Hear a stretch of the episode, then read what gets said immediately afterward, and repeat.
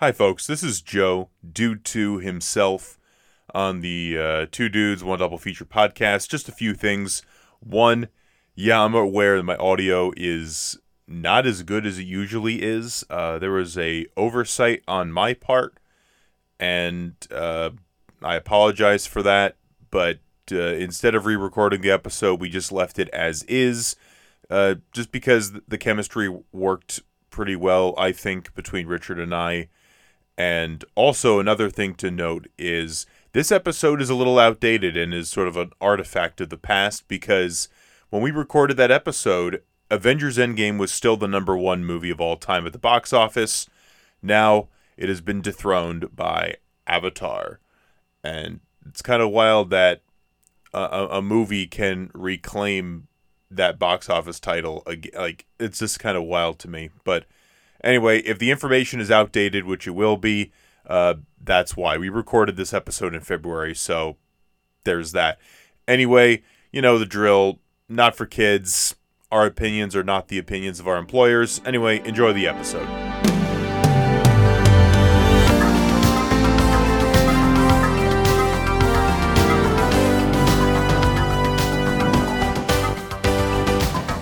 Welcome! Welcome, everyone, to Two Dudes, One Double Feature, the show in which two dudes talk two films, and that is about it. I am Dude One, Richard. And I'm Dude 2, Joe. In his blue shirt, looking good. How are you, Dude 2? Uh, pretty good. Pretty good. Uh, as I'm recording this, the, the, this weekend, the Muppet Show finally uh, finally arrived on Disney Plus. Did you see that article I sent you? I did. Are you surprised by that at all? No, actually, okay, so what Richard's referring to is that like a lot of media from before 2021 and you know all that there's a I mean, lot of before, stuff literally bef- probably before like 2014 really well that's de- that's debatable because i've seen like well we're talking about like content warnings like you know No. cultural advisory warnings just that you know some of the stuff is not so culturally sensitive from that time period and it was wrong then it's wrong now. And rather than just kind of bury that stuff it's there just for for you to check out just to kind of see like yep let's let's uh let's do better. But you know there's a couple episodes of the muppet show like that. In fact i remember when they were first put like had like the muppet show page on disney plus they had like the cultural you know stories matter you know all that stuff on the main muppet page. And then it looked like they took it down but then they had like a 10 second advisory thing baked into the episode already. Kind of like what Warner Brothers did back in the day whenever they put out their old cartoons on, you know, DVD and Blu-ray. right. And, you know, there, there's definitely some stuff like I was watching I forgot the episode. There was a couple I was watching, but I remember like the Jonathan Winters one. There was a lot of stuff in there, and then like uh, there was another episode where there was a lot, like a lot of the episode was very much like, you, know, this is not aged well at all. But that said, there's a lot of stuff that has aged well, and I think you're able to appreciate the craft and the comedy of like the Muppet performers and the writers, as well as just seeing just some like guest faces that you know you get like there's so many like like especially like movie stars. Like think about like Christopher Reeve, you know Superman himself, and he, he's on like a season four, season five episode, and season four and season five never got DVD releases, which is pretty ex- uh, pretty exciting that they're finally available, and you could see him do other stuff like just like there's a scene where he's doing Shakespeare but like he keeps forgetting his lines and it, it becomes like kind of a farce and that, that that's kind of fun. That makes me think of an snl skit he did it was it was him uh two other people and they were all auditioning to play superman. And like everything in the audition process wasn't like necessarily just read lines of dialogue. It was also catch a bullet or bend this. And uh uh, his was that he kept constantly struggling to catch a bullet in his mouth because it kept dinging off of his teeth and breaking a window. yeah and then like this like scrawny guy, he might have been in the cast. I'm I'm not particular particularly familiar with that era, but like he'd be he'd come up to Chris and be like, "Hold hold hold on hold on hold on, you got to do it like this," and then it would just, ding, and then like. See, that's how you do it. it's like I'm so, I'm so sorry. I'll, I'll try my best, but that's what that made me think of. but it's really cool. Most of the episodes are on there. I think you know some episodes, not a lot of them, but some episodes, there's stuff cut out because of rights issues. Like there's certain songs they just couldn't get the Mhm. rights to use, and also I think that there's an episode where one of the figures on the ep- like the guest star in the episode is a controversial figure, which I'm not going to get into that because I'm not familiar with the whole situation, but that's why that's not on there. Uh, kind of makes you think of like the Simpsons situation with Michael Jackson, Right, yeah. the one the one episode that's not on Disney Plus. Uh, but overall, you know, it's just great to have these, and they look really good. You know, for for late like late seventies, early eighties, you know, television. Um, it, it looks decent. Um, you know, audio audio's nice. Yeah, it- it's just another thing to make that that Disney Plus subscription, you know, really worth it. I like how the list is growing for you because it started off just Mandalorian, then it was just Hamilton, and possibly Mandalorian. now, now you got the Muppet Show to add to. It's like okay, now I have at least three things to make this subscription worthwhile. And there's some good Muppet stuff on Disney Plus. You know, obviously, I love the Muppet movie, Muppet Christmas Carol, Muppet Treasure Island. Uh, I I really like that Muppets ABC show. But it was just it's just nice to have those classic uh, those classic episodes of the Muppet Show finally because they, they put out DVDs of them years ago. But again, it's just nice to be able to again that era of streaming just to have the instant access. Like if I wanted to, I could just hop off this show right now and just pop it on which I'm not going to do that to you, so don't worry. I, I was I was getting worried because that seems like something you would want to do. Yeah, right. I'm just at the edge of my seat. I'm just like, oh man, I could be watching like Lynda Carter and, Mark Hamill on the Muppet Show right now. Oh. but I'm stuck here. But no, I, I'm glad to be. Uh, Dang it. to be. I- I'm, I'm honestly really excited for the episode, this episode. But before we get into that stuff, how's it going with you? Well, without going too much into it, because I just don't want to. Uh, you know, it's it's not particularly great. Just got some stuff going on at home, but hopefully, it's not something that will be a massive. I imagine a massive like. It's it's just weird, um, but outside of that n- nonsense, I, I guess I'm just doing all right. Uh, I didn't really have anything. I, I was trying to think of like what what what could I say that would be like c- counteracting to the to the unfortunate thing. Um, but I just couldn't really think of anything. I guess the thing I could think of is I got a bunch of movies recently that I Oh. pre-ordered, and they all just kind of came in all at once, which was nice. I got um the first two Blade movies, which I hadn't had, and I just was thinking about them and I wanted to get them, so I got those. Small Soldiers uh, on Blu-ray. I think I talked about that, um, and I know we'll probably be talking about that at some point. Um, wink, wink, nudge, nudge. I also got oh, this was this is a cool one. DC Universe, which was a show that, or which was an app that lasted not very long, and then was just integrated into HBO Max. You know, they had a bunch of original shows. A lot of them I really liked, but the one I, I think I liked the most was probably the animated Harley Quinn show because it's just super funny. Uh, it's actually got a really good story to it. The animation's actually really good. The voice cast is amazing. They have Giancarlo Esposito as Lex Luthor. I mean, I mean, why isn't he Lex Luthor in the movies? We have Jesse Eisenberg. That's what we have. Think about that. we could have Giancarlo Esposito, but we have Lex. We have uh, Jesse Eisenberg. He's been do- doing very well for himself, though. That uh, Giancarlo Esposito, just like on between Mandalorian, of course, years ago he was on Breaking Bad, and course, uh, Gus. he was on The Boys. That he had a great scene with uh, that he shared with Karl Urban in that um, in that Yes. season finale, and that was excellent. I have a Giancarlo Esposito hanging on my wall in my my like little collection of Star Wars figures when he was Moff Gideon. So I I have I have two like Funko Pops of him. I have him as Moff Gideon, and then I have him where like you know spoilers if you've never seen Breaking Bad, but where he basically becomes Two Face and then drops dead. Oh yeah, that was oh dude that that that visual was insane. But no, he's Lex Luthor on Harley Quinn, and he's very good. Um, this the sad thing was, unlike all the other DC Universe shows, before you know, obviously everything went to HBO Max, and then DC Universe became whatever it is now. Um, I think it's a comic reading app or something. If I'm being, I don't know.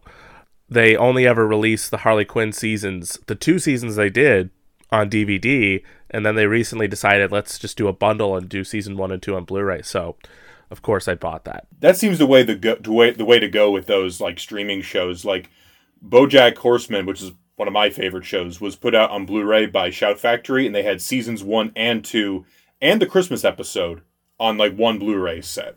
Oh, nice. It's I'm just happy that that, they actually put the show out on Blu-ray in some kind of high definition form. Um, and I'm excited because they they are I think they are doing a third season, so I'm excited to see whatever it is they come up with that. Um, uh, yeah, so that's that's basically what I've been doing. it's not it's like a it's like a mix of different things, but at least I have something to watch. Yeah, absolutely. Oh, and this is this is just an off-topic thing that I will cut out of the episode. But did you use that digital code? I did. Okay, good. All right. You know I did because remember I I, sh- I, shared the picture. Oh, that that's the boss right. baby. yeah. Oh, yeah, that's right. We're we're not mentioning what this is, just uh, in case I keep this in, because it'll be a very uh, an upcoming episode uh, coming soon. Yes. Yeah. You know another wink, wink, nudge, nudge. What is the nudge part of that? Is it just like like when you like go hey Hey, hey, hey. hey? Yeah, yeah, As now, long as now, it's bows, man. now, now it just sounds weird. Like, hey, hey, hey, hey, and they got no visual. It's like, what are you guys saying? Jeez. Now I feel like you have to keep this in just for context. Yeah, I'm gonna keep it in. I decided. I, we we made an executive executive decision on this podcast as the two foremost executives on this this podcast. We are keeping this in The only- officially. The only other people who could who could potentially outvote this would be John and Kenny, but we're we're, we're literally the two dudes. so The mo listen, if they if they just somehow message us and go, no, get rid of it, then we'll be like, oh crap, maybe we have to. uh, but but anyway, anyway, so today's episode is actually kind of um a relevant episode in that I think a lot of it is going to be us talking about one of our favorite things, which is going to the movies. These days, I mean, you've heard us talk about this so much if you listen to this show, or at least according to Joey, no one listens. But you know, if you do, you've probably heard us talk about this. you know what? You know what? Let, let, let me clarify that I don't listen to this show. There's probably a lot of other people who do. But I mean, you know what? You have a good excuse though. So because I already hear the episode. yes, exactly, exactly.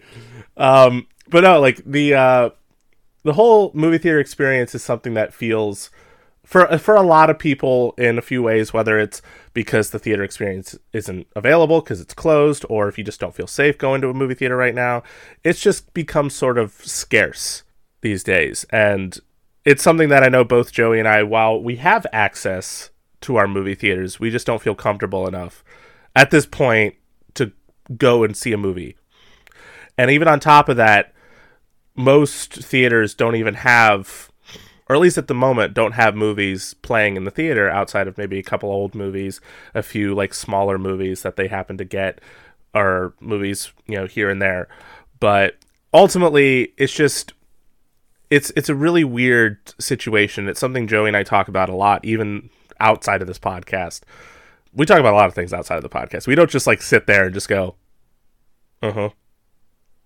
Yeah, well, sometimes we do, yeah, but there's so. But the thing is, like, there's so many amazing memories I, that both uh, both Joey and I have had from going to the movies, and you know, so, stuff that you know I think we've grown to appreciate a lot more these days in this time period during COVID and pandemic stuff. That it's sort of it's sort of like bittersweet, like like it's fond memory, but it just makes you sad yeah. a little bit. And we wanted this episode, uh, especially given that we're talking about two of literally the biggest like box office movies of all time, you know, to be sort of about that. And the first movie we're going to talk about was the biggest movie of all time for at least at least a decade until what right because it was like 2000 Almost, Literally- a, almost a decade. Almost a decade. it was like right on the cusp of uh, being of being a full decade but um it's still considered one of the biggest movies of all time and who knows? Maybe it'll. It probably won't, but maybe maybe, maybe it'll. Uh, you know, take the spot again, but I doubt it. Uh, long story short, we are of course talking about the 2009 James Cameron 3D epic Avatar. I see you. I see you. Oh, oh man. I mean, I hope so because it would be real awkward. Try like we have enough time talking over to each other on this show, and then it just it just get real weird. Like, uh, but anyway, uh, jo- Joey. Oh, so yeah, it's like, oh, you're gone. Oh wait, no, you're here. Okay. okay never mind. oh no, you're gone again. Oh god. Okay. am am I alone right now? what keeps happening? You keep disappearing. Oh wait, I think it's just I'm blinking. Okay. But yeah, we're talking about uh, James Cameron's science fiction epic Avatar. Like, the, the, like as people have said, the, the the most successful movie that everybody forgot about. Yeah, admittedly, yeah. Like the only time, you know, if I'm being honest, the last time I think I heard about Avatar was when uh, our second movie came out, and everyone was like, "I hope it overtakes Avatar." For the love of God, why is that the number one movie? Like it was weird sense No. of aggravation. It's been like that for years, though. Like, because Avatar, okay, just for pe- people, just you got to understand something about Avatar. Okay, it, it James Cameron topped himself. Like, Titanic mm-hmm. was the highest grossing movie of all time by a wide margin, and be- it was the first movie to gross over a billion dollars worldwide at a mm. time where Jurassic Park was the highest grossing movie of all time. So a long time, long ass time ago, and Avatar overtook Titanic by a wide margin. Yes, you could say 3D, whatever, but you know what? It did. It overtook It did it. by a huge margin. Richard, do you want to? Are you prepared to hear how much money Avatar grossed in total? Yes. Two billion seven hundred ninety million four hundred thirty nine thousand ninety two dollars. Good lord. So almost two point eight billion dollars domestically. It earned, meaning like U.S. and Canada earned seven hundred sixty million. Here's the other crazy thing: like typically big movies, they have big weekends. Like Avengers Endgame made like three cajillion dollars opening weekend, right? Yeah. Avatar had like a seventy-seven million dollar weekend. Okay, seventy-seven million dollars opening weekend. Now that isn't a terrible figure, but for a movie of that size, you would think, "Oh my goodness, we're going full panic mode with this. Where our studio is done." But no, no, no, no, no, no. Avatar No, no, no, no, no. no. a- Avatar, like, like, listen, like, I'm just I'm pulling this up real quick, so for, forgive me. I, I find this stuff. You're going to get a lot of numbers this episode. You are the box office guy. All right, so Richard, opening weekend, it was number one, right? Seventy-seven million dollars. Do you want to guess what weekend number two was like? I imagine significantly different. Seventy-five million dollars. It's, it's not. It's not. Maybe not significantly, but it was different. Yeah, but it dropped by one one point eight percent. Put that put that in perspective. Force Awakens, which at the time had like the biggest weekend of all time, 250, 247 million, it dropped like fifty, uh, almost fifty percent. Which that's low for a big movie. Usually these things drop like 50, 55, 60, sometimes like 70% weekend to weekend. Avatar didn't have that it hasn't it didn't have a huge drop off. In fact, it was number 1 from December until the end of January. And movies don't do that anymore. They just No. don't. They don't. They might be number 1 for 2 or 3 weeks if you're lucky, maybe 4 or sometimes you might be like Guardians of the Galaxy where you come back to number 1 or whatever. But success stories don't usually happen like that. And a lot of that is because, strangely enough, even though everyone's forgotten about this movie, the word of mouth. 2009, 2010, everybody was talking about this movie. I was talking about this movie. I know that. When, when did you when did, did you see Avatar opening weekend? I th- I don't remember actually. Is that weird?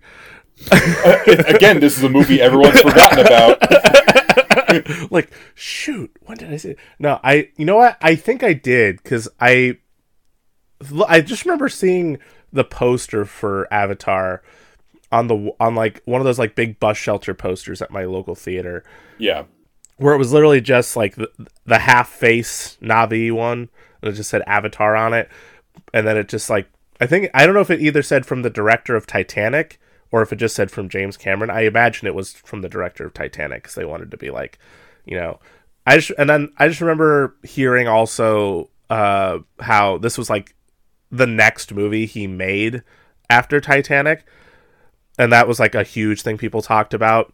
I know I was actually getting pretty excited for it because eh, like the trailers looked cool it looked like something new and then of course 3d you know that was a big aspect of it you know everyone was talking about like the 3d thing like and what like what that was going to be versus what i guess people were used to with 3d which i think didn't spy kids 3d come out like a few years before? That was like the last quote unquote 3d movie that came out in like traditional way Um, in, in the way that we sometimes think about 3D in a lot of ways, um, like with like the blue with like the, blue blue- red glasses that are like cardboard yeah yeah, I, I do remember.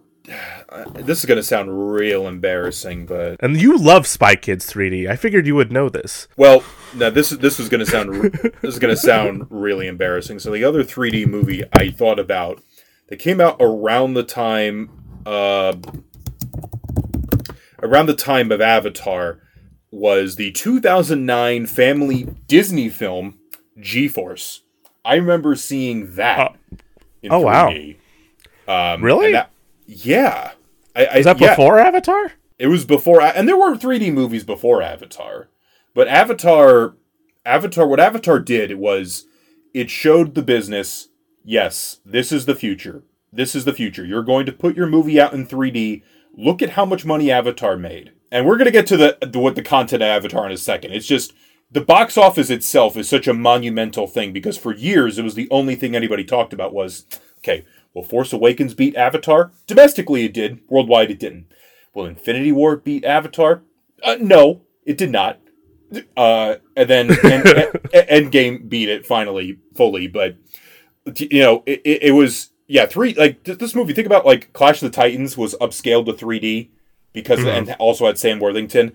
Alice in Wonderland was a major 3D release right at like pretty close after Yeah. Avatar made a billion dollars, which is crazy to think about now.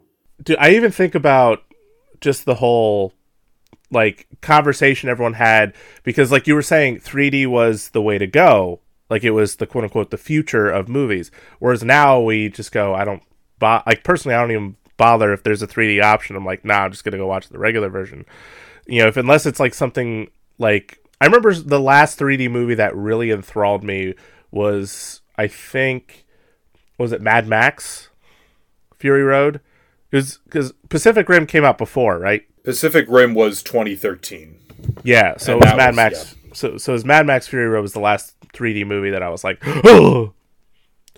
about, which it was just a fun movie to see. But also but also uh, Pacific Rim was a great 3D experience as well. But um, I just remember the whole conversation of shooting something in 3D versus converting something in 3D and like the whole conversation with that like oh you know Alice in Wonderland they just converted the whole thing in 3D it looks dumb and flat and I'm like that's not the only thing about that movie that's dumb but that's beside the point um but I just remember like that like Avatar was that impactful that we thought yes 3D was going to be the thing that and and yeah it's lasted to some degree but again I don't think about it all that much I, I see the 3D option but I don't go for it I see the thing. One thing that I with 3D that always is aggravating is when I get tickets for a movie.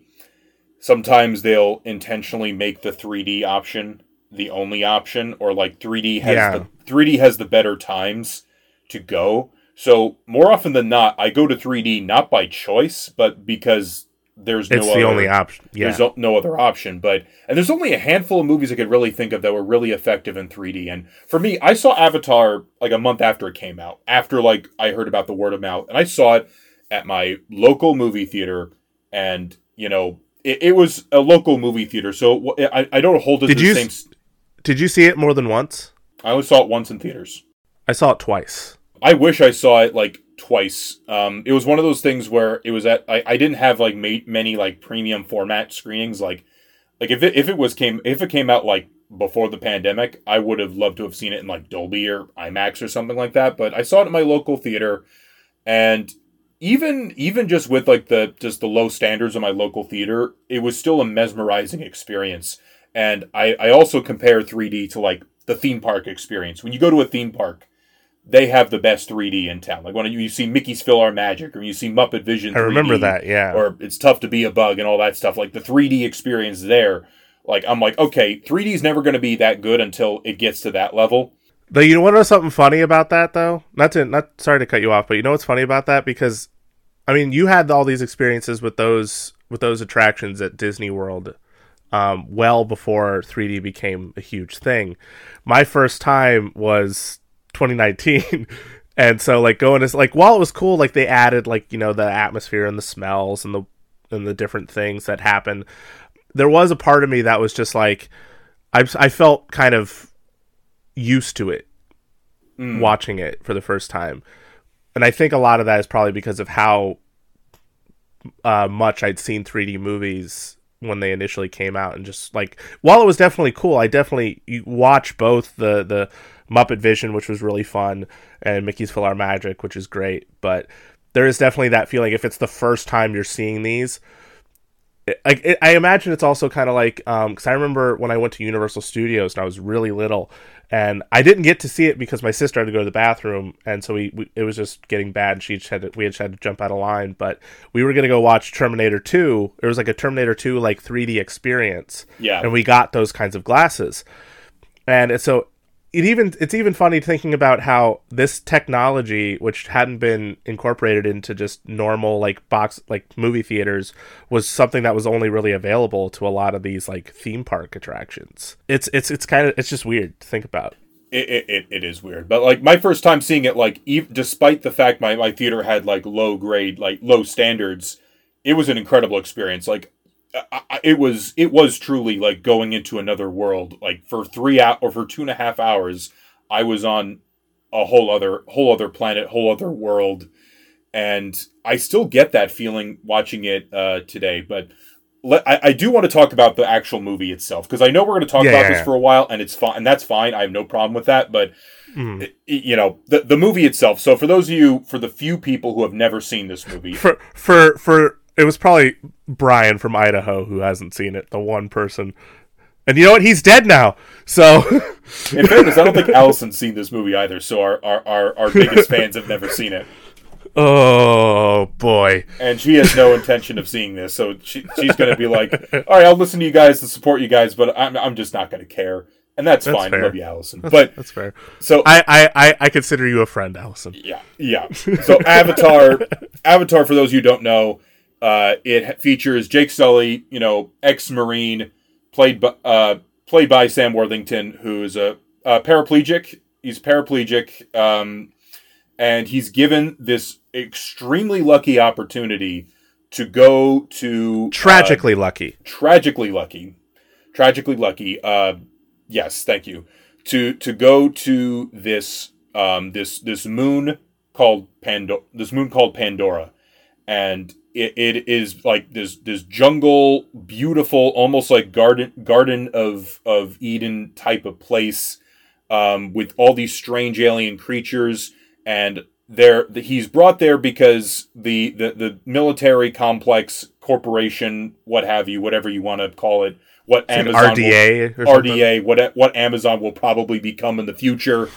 Um, uh, they they want to get they want to get the minerals, the mine, the gold. You know, you've seen you've seen these movies before with imperialism, as they as they call it in the, in the movie, which is such an on the nose name, unobtainium, because you know, because you know, you know why.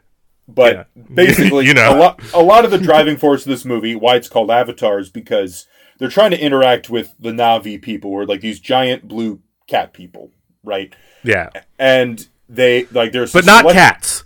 Not cats. Not cats. No, they, they, this they looks look way so... better. In fact, it's not just, cats. Literally, if you just if you just put this movie on mute and listen to the soundtrack of like the Broadway cast of Cats, it'd be way better. But that's besides. The point. yes. Yes. Um. So they're trying to interact with the Navi people, the indigenous people that live on Pandora, And one of the ways they the ways they do that is they have the, these avatar bodies where it's like the humans can inhabit a, a Navi version of themselves. So th- th- there's that, and basically the story is it's kind of like him, uh, sort of joining this culture, sort of joining this group of people, and sort of a major character growth and arc for Jake Sully. Uh, and there's all sorts of action and all this other stuff that goes on in the movie. I mean, you can almost because again, it's it's very much an event movie, which is the perfect type of movie to have at the movie theater. You know, movies that are like a lot of these movies typically are pretty short on plot or like pretty minuscule on plot or you know, and that's I think uh, one thing about Avatar is that the plot is something you've seen a million times. The the the dialogue isn't particularly great at all. but it's a lot of it is also about the event of it and the spectacle of it. And that's the that was especially for me watching it for the first time that was kind of the big thing was seeing pandora and like you know this word is used a lot but the immersive aspect of it all. And just even even seeing pandora from jake sully's eyes which i think i think is a great like utilization for world building just like a, a stranger like just in complete wonder and awe by everything. Like whenever Jake Sully sees like the bioluminescent aspect of the forest when like the fire goes out and you just see like him just starstruck. Yeah. I'm starstruck. You know, just see just seeing Pandora and seeing everything that was created for this for this uh moon planet whatever. It's truly just a big spectacle and it's exciting. And so there's a lot of like huge like action scenes but there's also a lot of stuff with like the animals and a lot of stuff with the the surrounding area and the trees and everything.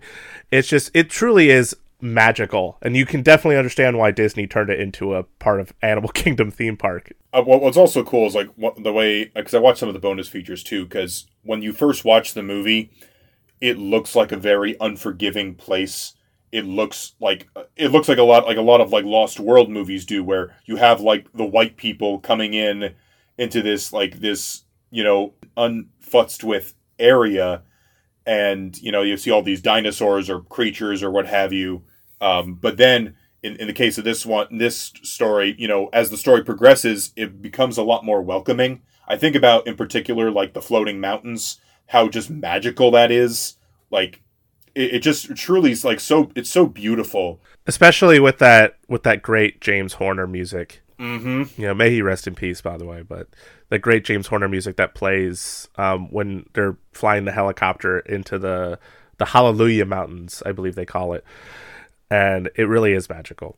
So like and, and that's one of the other big things too uh, with with the movie. Just special effects like this is this is um, a pretty much full fully fully digital world which had only really happened in like pixar movies and like you know animated movies up to that up to that point. But this was like a major um, i know people are going to laugh call it live action production but like more more or less somewhat live action production to show this world like that on this scale was never really done before I mean, there's always been that kind of debate when it comes to motion capture performances, like whether or not that is, which at that time I believe had only just been used in Lord of the Rings, right? Like that was kind of where it was introduced.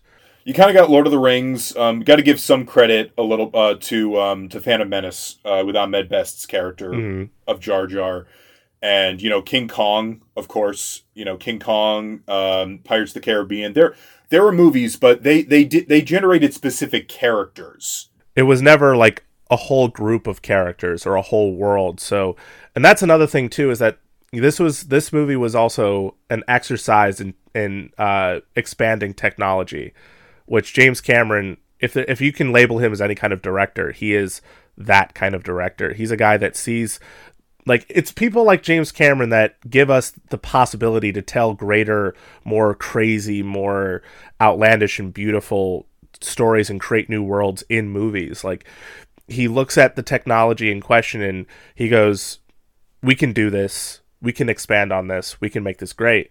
And you know, that was the whole like that was the whole reason why he waited to do Avatar as long as he was, from what I remember, because he he he initially made the story in the '90s, in like Yeah. the late '90s, early 2000s. The technology just wasn't there and for him to make the movie how he wanted to make it, and then eventually time came around that he was like, okay, I can do this, and so like I honestly like like I might not personally think James Cameron uh, like can do like great things in every avenue of, filmmaking, but you have to be. I'm incredibly grateful for him because he he implements so many amazing things and expands on so many great technologies that we implement into our own and they they implement into you know other movies and you know expand on that and it just makes me knowing that makes me more excited to see like what he was waiting for for Avatar 2 and when he's doing the sequels Yeah. and stuff Absolutely. like I think I think we were talking about that when we were watching. It's just we we know guaranteed that Avatar two is going to be a beautiful movie. Like like there's no question if if Avatar one from 2009 still looks great today, given like how much he put into it and the technology he had and how he utilized it. Just imagine what Avatar 2 is going to look like. I, it's going to be weird to see like Sam Worthington as a person. it's like I can't. I can only see him as a Navi now. Well, literally, he's going to be a Navi because the way the movie ends, he's just a Navi. Exactly.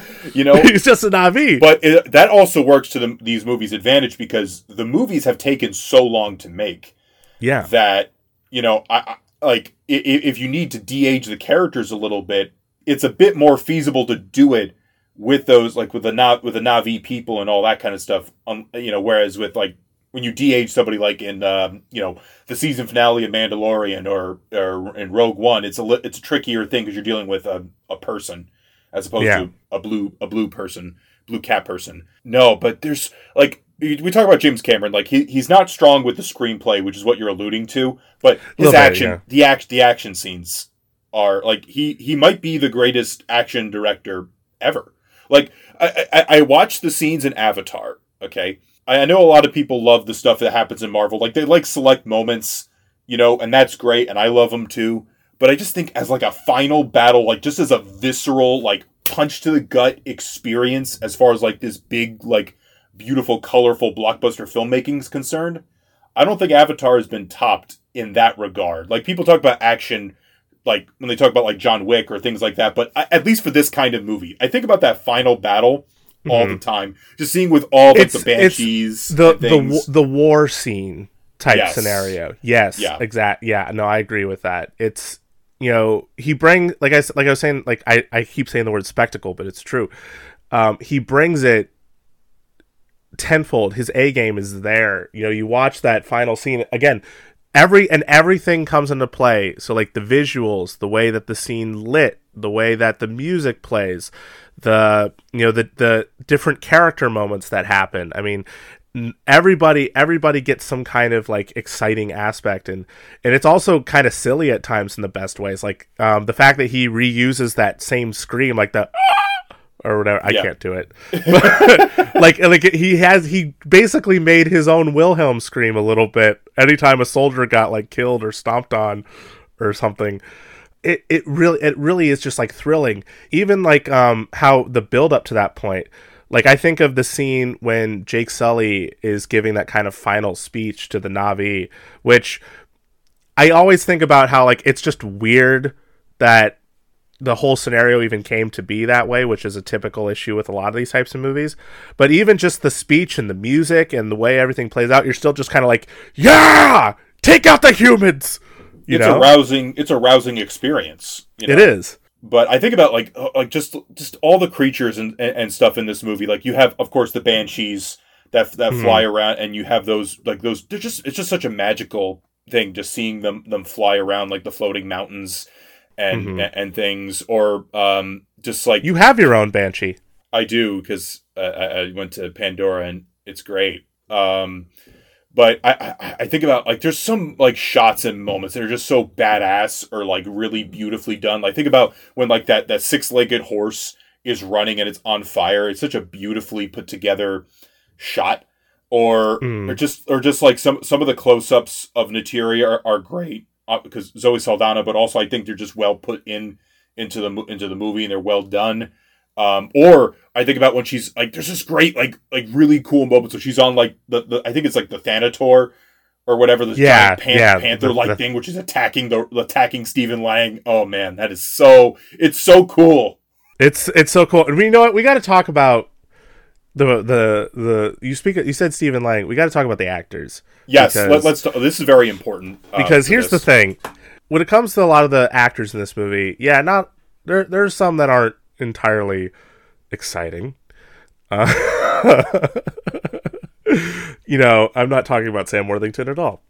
Um, but um, there are definitely some actors in this movie that they like we were saying they know what kind of movie they're doing and they're having an absolute blast. Like even when they get like the worst piece of dialogue to say it works. And it's so just delivered in such a way that it makes it like okay this is why the dialogue is like this. You know what i mean? I i can't i i selected four individuals specifically that i thought perfectly encapsulated the people that truly knew what kind of movie they were making. Obviously stephen lang is one of them. Yeah, Sig- sigourney weaver michelle rodriguez who's just tailor made for movies like this oh yeah, and of course Zoe Saldana. Like especially Zoe Saldana like because because of the important of the importance of her character, if you didn't have someone as talented as she is playing that role, it would have failed. not just that, but she was the basis for the rest of the Navi. Like James Cameron said this to her, like, listen, whatever the, whatever accent you go with and the way you do the di- dialogue and the movements, that is the ba- that's like def- she's the default Navi. You know, she, she has to set the standard for what all the other actors who are playing Navi have to go off of. And she gives a he- she gives a hell of a performance. She is just she is really like as far as like the emo she's the emotional anchor as far as like the characters um She is. if she didn't work, I, I, we would not be talking about this movie. I think we'd be like, uh, really, really. You could have done better, Zoe. We so we, we saw you in Star Trek and Pirates of the Caribbean and Avengers. What happened in Avatar? Which thankfully we're not saying that at all. No, for And sure. on that note, too, Zoe Saldana has just had a great career in general. And I mean, she's in, and we'll probably talk about this a little bit more later, but she's in, she's been in the biggest movie of all time for years and still is Yeah, in the biggest movie of all time, which is the craziest thing. So all I'm saying is filmmakers, cat if you want to make if you want to make a billion dollars, cast Zoe Saldana because not only will you get a great actor in your film, it'll also probably make a lot of money. Just saying. I'm just throwing that out there as a little bit of advice. yeah. As far as like main actors are concerned, main actors in a movie are concerned, like she she's definitely has has been in a couple like major major productions between the Marvel stuff, Avatar, of course. She was in Pirates, uh, Star the Star Trek movies. Um, so she's great. She's fantastic. Uh, we got to talk about. We have to talk about Stephen Lang because Yes. he he is like she's the emotional core. He is the stereotypical like like com- colonel like military dude. With the big old scar on his head, just like, you know, like I've been I've been scarred. I'm I my skin is tougher than anything. I'm gonna kill someone. I don't care. I'm Like- driven. I love when he says like that one line. I'm I'm gonna mess up the line, but like when he says like if you're looking for a little R and R after Pandora, you might want to try hell. Oh yeah, he's like, uh, or ah, crap. How does he say? it? I actually remember this. I, I keep thinking of out there beyond that fence. Every living thing that crawls, flies, or squats in the mud wants to kill you and eat your eyes for jujubes. And then like everyone else, like I still love the shot when everyone else is like freaking out of him talking about like, or even with the part when he says, "I will not succeed in saving you." not with all of you. and then like there's like people going, what? and then Sam Worthington's just there like, this is good. Yeah, because that's his that's his type of environment. Because you know, as he likes that. as a- you know, as a marine, you know, so he kind of he connects with him initially in in, in that sense. But Mm-hmm. dude, Steve Stephen Lang, like, there's so many just like even just like the smallest the smallest lines, like "shut your pie hole" or Shut your pie hole. or uh, I love it when they're doing like the, the like the, they're in like the final battle or, or, or whatever. It's like I want to be home by dinner. dude any dude i anytime he is so driven to like kill someone and he just like bursts out of like the safety areas like it makes it's there's sort of a relevant a weird relevance now because it makes just makes me feel like the people that come into places without masks on I'm so glad you brought you brought that up, and I feel like that that moment like says so much about his character. Like It again, so we does. talk about how the script of Avatar isn't great, but I think James Cameron is very good at establishing who who some of these people are. You get you get instantly what what kind of what kind of people they are. Like I think about Sigourney Weaver when we first see her in this movie. Somebody get me my goddamn cigarette. or or as the family version says who's got my stinking cigarette yes, because there is a family audio track for this movie. It's on Disney Plus as well and the Blu-ray, which is kind of funny. it's the greatest thing. I'm so glad that i found it. I'm so glad you told me about it because now like i literally went to that first one. I'm like okay they're definitely gonna have something for grace because she she's just throwing out you know quote unquote bad you know curse words all the time. So i was like i'm ready. And then instead of saying goddamn cigarette she goes who's got my stinking cigarette? I, it killed me. Yeah, it's it's pretty it's it's pretty funny. it killed me. Yeah, like she she's you know she's the tough like tough scientist who wants who wants nothing to do with Jake Sully because you know I, I don't know if we went too much into this, but she wanted his brother to be part of the Avatar program, and he unfortunately gets killed off before you know before the movie begins. and again that just even that like introduction is a great like showing of what type of character she is because anyone else would just be like i'm sorry for your loss even if they're like mad at you they'll just like ignore you or something or that's like a trope i feel like a lot of people they'll Yeah. just but with her she's just like yeah i don't want you i want your brother and he's like he's dead and, and then like he's like i'm sorry that's a bit and obviously he deserves to be offended that this you know woman that he's never met is just you know coming down on him at first for something that was kind of messed up. And then she and then she just doubles down. She's like how much lab training have you had huh? And so there's clearly like an animosity but you know what? It, it all works in the end because they become like really close so i thought that was cool Yeah, I mean, especially when you watch the extended ver- uh, the extended version of this, which is what we watch. We watched it has like 16 minutes, I think, of additional Yeah. stuff. the collector's extended edition yeah like it, it, it adds it really adds a lot you know we'll talk about that a little bit later but and then we, michelle rodriguez i don't know if there's too much we can say with her she's badass in the movie she has she has some of the best like like kind of cool sort of like like somewhat sassy like line deliveries in the movie. Like she has a lot of great great one liners like uh the part when uh they're going through the hallelujah mountains the floating mountains and uh they're like they're she's like it's messing up the instruments or whatever and she says it in a technical way and norm's like what does that mean? It's like it means you got to see where you're going. Like oh that's that's not good. Like yeah ain't that a bitch? It's like Yeah. that, that was great or like um, when she brings them food when they're like imprisoned by the, the army guys and she puts the gun out she's like yeah you know what that is. Get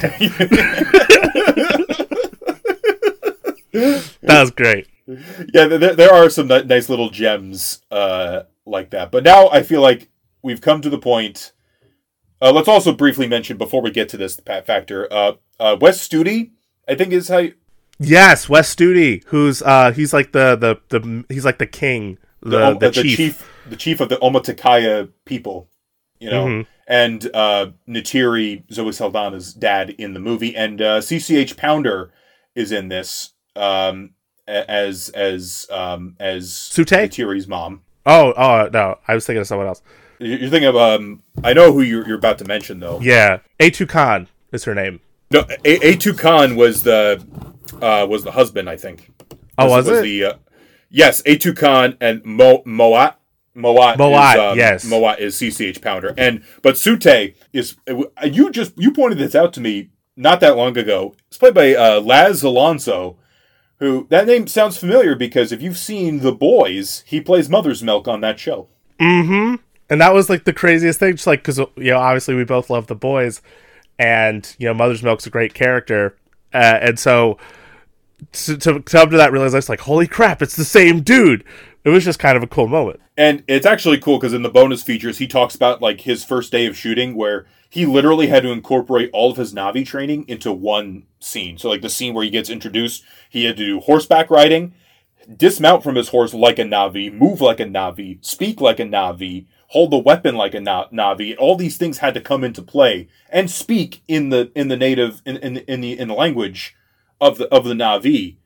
And it's just like all this stuff that you have to that you don't usually consider for like a performance. It's all, but it's all, but it's all on play, and it's, and can we just also? I know we've just keep kind of backtracking this, but uh, the fact that you know we talked about this a little bit with the Atlantis episode, the fact that they made their own language, Yeah.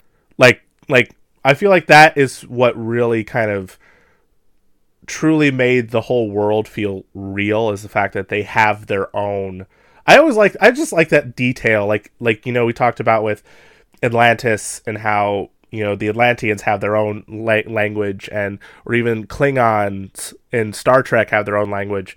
I don't know, I always thought that was kind of a cool detail just to make really make things come alive a little bit more.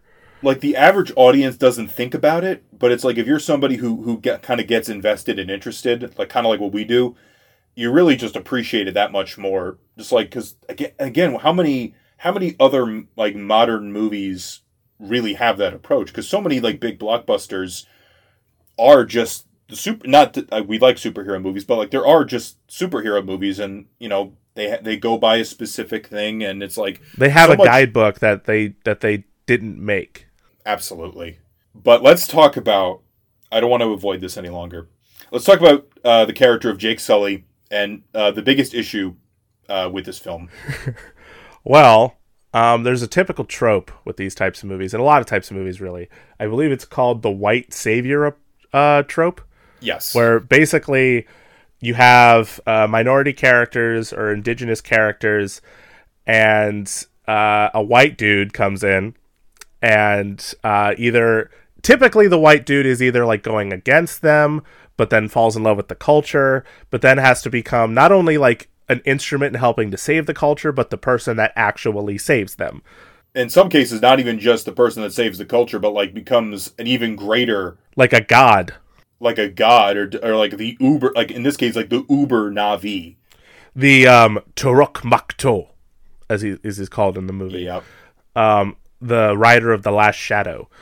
I remember all that. I just don't remember whose names is who. Sometimes I I, I I'll take fault at that. But um, but no, this movie is very much in that ballpark. With this one, it's definitely prevalent. I mean, Jake Sully, you know, he comes in. He's he's fascinated by Pandora and the Na- and the Navi and the Omaticaya, but at the same time, he still has that mission of like, I'm gonna try and like infiltrate and then help hopefully get the people to move so that all of my comrades, a bunch of white people as well, tip mostly, um, will start digging and getting uh, the unobtainium and then you know X, Y, and Z. But of course, he falls in love with the with the people, and uh, he admits what he did was wrong, and obviously they start pushing him away, and then uh, push comes to shove, and this is the part that I that I, I keep wondering, like it just feels weird the way that this plays out. I get he has good intentions as far as the plot, but at the same time, there's still a weird aspect to it. So earlier on in the movie, once Jake Sully has become uh, a, a a banshee riding hunting you know badass Navi, uh, he interacts with something called Turuk or Turuk or I, hopefully I'm saying that right Something like that. Yeah. which is a huge banshee, but it's like red and it has these like uh, fins or like these like tusks or something that are like on the top and the bottom of his head. And uh, it turns out this is a very legendary animal in Pandora, and only and there's like only so many people who've actually been able to bond and ride this animal. And Jake Sully takes the opportunity, knowing what he knows about the story, to try and do that, and it works. And so he instantly gains the respect back of the Navi after, you know, admitting that he was wrong. And it's just again, it's kind of a weird moment. It, it is definitely weird, and and that and I know we we talk about this too with movies where like sometimes like you might enjoy a movie, but politically speaking, or like some of the tropes or things that it does, you're kind of like. Eh, like I think I, I think about King Kong. Obviously, as I said, it's my Mhm. favorite movie. But there's a lot of uh, problematic things that go on in King Kong, and things you could talk about for days and days and days. And Avatar is also a very prevalent example too because a big was the biggest movie ever, and and b it's not that long ago. I mean, this movie is only only a few years more like it's 11 years old at, at, as we're talking about this right now At best, this this movie would be like in fifth or sixth grade. Yeah Yeah. uh, think that's a, that's funny that's a funny uh, um, uh, metaphor but yeah like like this this movie is not that old so i think that's part of like the the the discussion on this and my thing with it is again i wish there was a different way they could have done it and people also bring up like pocahontas a lot when they talk Yeah. about this movie and i feel like the difference with pocahontas is that uh, at least Avatar isn't a movie using real historical characters and Yes, being marketed yes. to children. I feel like that. That's why Pocahontas. I'm just gonna say straight up, is my least favorite Disney movie, and I don't think that will ever change. And I, there's some good songs, there's some good animation, but it's just that that just that weird insidious nature of like presenting that presenting that to kids. I just think is extremely like this yes, there, there are obviously connections with colonialism, with the white savior trope, but at the very least, too, it is also an alien action adventure, science fiction, almost fantasy Mhm. movie. So it kind of has at least that. It's not. It's not. Again, I know it's not. It's it's not like perfect in that regard in its politics, but You know what's funny though? Like I I just I, I you know I talked about earlier like movies that I bought, but I got um season 1 of Lovecraft Country and there's in the first episode there's a scene where the main character Tick is uh having to walk home with uh one of the other bus cuz it's set in the 50s and Jim Crow and stuff right. all and all that. So obviously, the there was a bus that broke down and they couldn't get a ride because unfortunately. So they're walking down uh, the street and he's explaining to uh, this other bus passenger he's with a store a book that he loves called John Carter of Mars, which is another kind of big pulpy thing. Um, and of course, the first thing he mentions that he was a soldier for the Confederacy, an ex-soldier for the Confederacy Yeah. and that's something that she goes you, you said he was a confederate I mean, he fought for slavery i mean and, and he and then uh, his response is you know people change and uh, you you like you you like stories the same way you like people you know they have flaws but you know yada yada yada and also just the excuse of like you know he likes pulp stories but it just made me think of that just like that how that kind of relates a little bit Right. And then let's let's get into because there's not too much more we can say with with that. It's the white savior thing that that it that it's there. It's there. You can't really. I mean, avoid it, it. it, it, it's something that needed to be discussed Yes. because it, it uh, it's an it's an unfortunate aspect of the movie, but it's not like it we can go back and refilm it. No. Uh, but but but but Sam Worthington, we didn't we uh, we didn't get to talk too much about him. he, he's the Batman of this episode. he is the Batman of this episode. He's our main character, like the main thrust of the story, and it's like, oh, oh, Oh, by yeah. the way, um, no. But Sam Worthington, um, I'm not going to say he's a Shakespearean actor. I'm not going to say he's something, you know, oh my God, he needs like 15 Oscars or anything like that. I think like James Cameron, you know, because the movie's called Avatar, right? Mhm. The movie's called Avatar, and we're introduced to this strange, crazy world of Pandora, right? And you need somebody who is kind of like that audience surrogate character. You need somebody who is who is just looking at everything and kind of going like, "Wow, like this is pretty this is pretty wild, guys," you know? And I think I think part of it is the performance, but also what James Cameron wanted to get out of the performance. So Mhm. Jake Sully and by default Sam Worthington are sort of the avatars for us to get into uh, to get into this this this crazy, strange, uh, fantastical um, world. Yeah, that's that's better than I would have said. I would have said I'm not a big fan of him. Well, because like, like like again, I feel like in a lot of these movies, you, too, you put it in a good way, I think. I I I because I don't want to dunk on anybody because again, Yeah, you know whose whose movie this is? It isn't Sam Worthington's movie. It's not Sigourney Weaver's movie. It sure as hell ain't Michelle Michelle Rodriguez's movie. It's James Cameron's Avatar. Mhm. And that happens with these movies too, where like we talk about Christopher Nolan with the really dumb Batman voice, right? yeah. Where people go, You mean "Oh, Christian Bale." Bale? Well, the Christopher Nolan Batman movies. Yeah, with I say- Christian Bale's voice. Yeah, you said Yeah, you I- said Christopher Nolan's Batman voice, so I just got confused. Well, okay, yeah, okay, thank you. But the Christian Bale voice, okay, like, Mhm. yeah, it's dumb. Yeah, he did it. You know whose fault that probably is, though? Christopher Nolan. Well, actually, Christian Bale said that he came up with it, and that's how he got the job because he changed his voice. But that's beside the point. I, I but he's but Christopher Nolan still left it in the movie. He I'm left. He left it in the movie. He left it in the movie, so we make we make fun of it forever. it's it's there, but creatively, creative choice wise, it was Christian Bale. But I just talking about pure performance wise. I mean, like you said, you don't want to, you know, talk bad about anyone. I get that. I'm not particularly a fan of Sam Worthington No, in any movie I've seen him in. This one, he's okay. There was literally a point I thought he was just playing the same damn character. Like every character sort of looked the same, acted the same in I all his mean- movies. Perseus in Clash of the Titans. I mean, it's just. I think I fell asleep in that movie, not from like my typical falling asleep, but just I was not. I just didn't care anymore. Like I fell asleep, and then like I woke up and he was fighting the Kraken, and I'm like, oh, that's fun.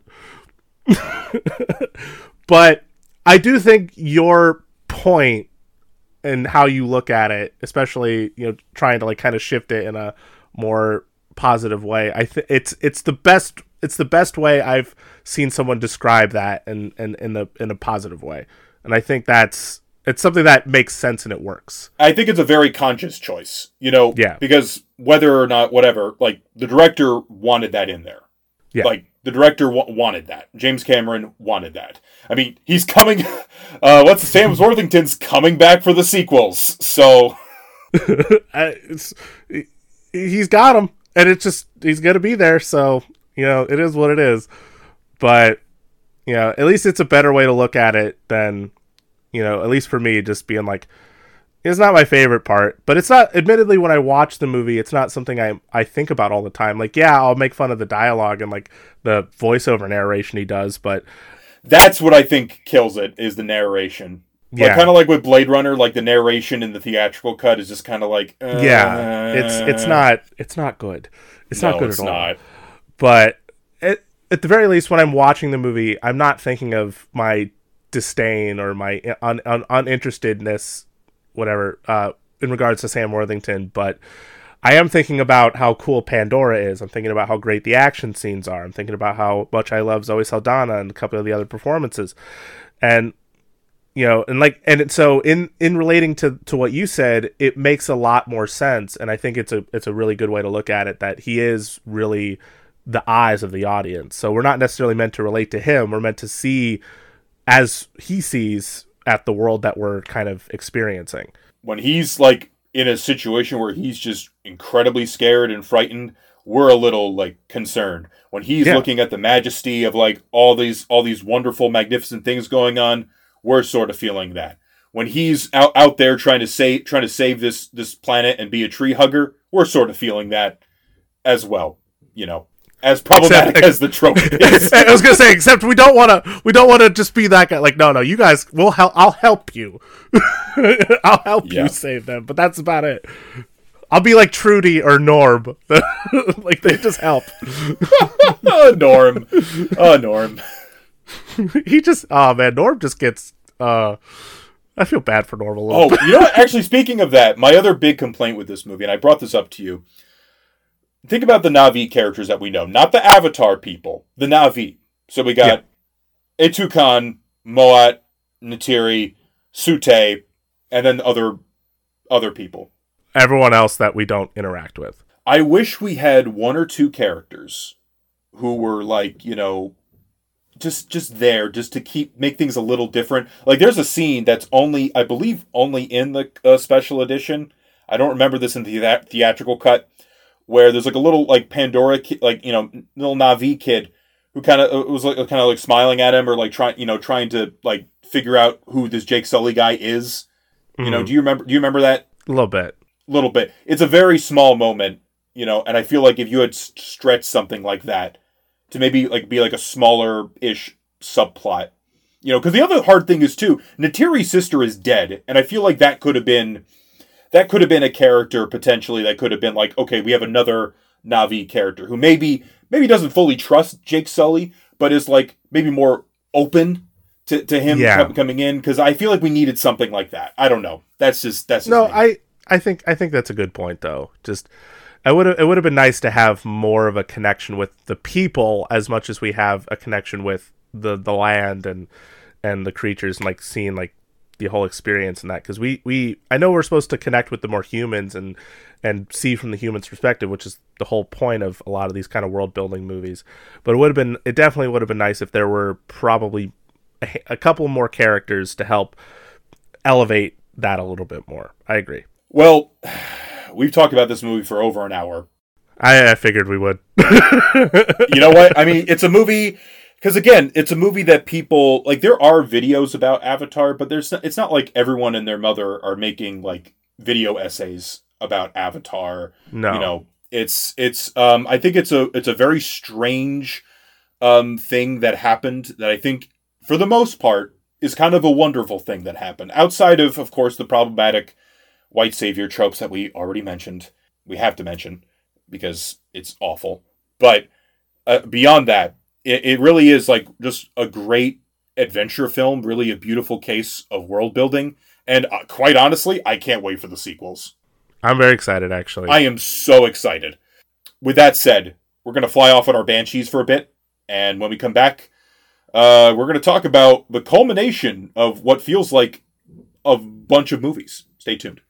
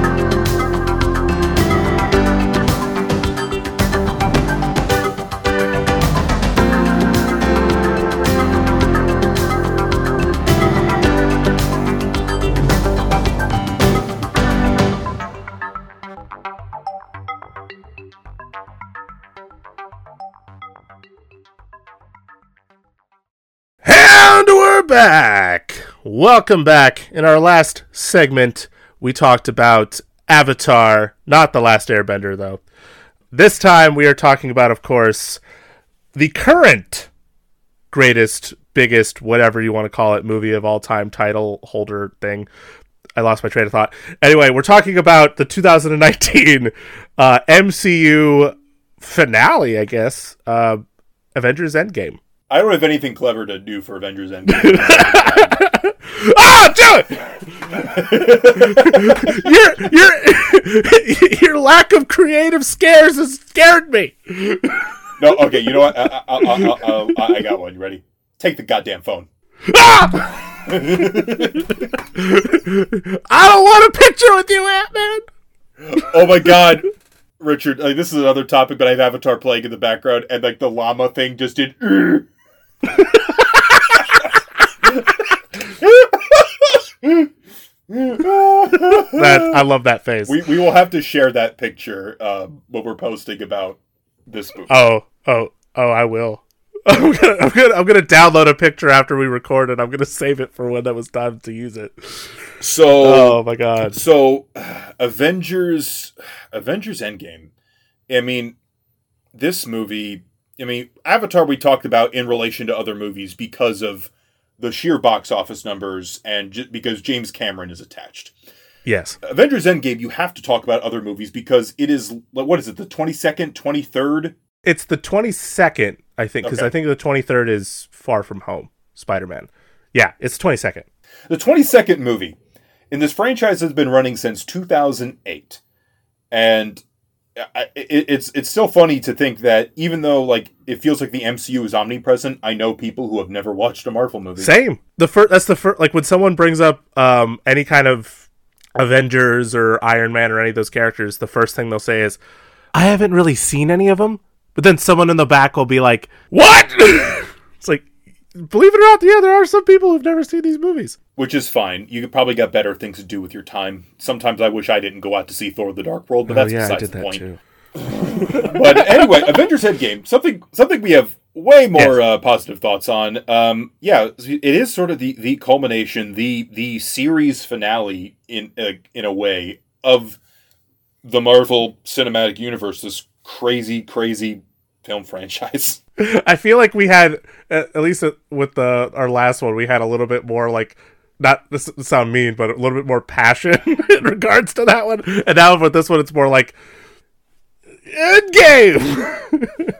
Because listen, Endgame's a good movie. It is. and we both agree on that. It is. We both agree it's a good movie for what it is. There's a lot of great moments in Endgame. We're gonna say that up front, but it's just like Marvel. It can be exhausting. yes, honestly. Like it is exhausting when you do a Marvel marathon and you watch, you know, up through Endgame it's like 20, 22 movies and 23 with uh, Far From Home and then you're going to have the TV shows incorporated into that. It's and then a Black Widow movie's coming out, so like it's not ending anytime soon. And if you want to really go for it, you can throw in uh, Age of Agents of Shield, which I never bothered to watch past like the first three episodes, if I'm being honest. Or same. or um, and knowing what we know in retrospect, I'm pretty proud of that. Um, and then of course there's like all the Netflix shows, which you know I love Daredevil. I'll just say that Daredevil. I mean, personally, I, it's personal because Daredevil's my favorite Marvel character, but also I thought the show was great. If you really want to go for it, Marvel has a lot.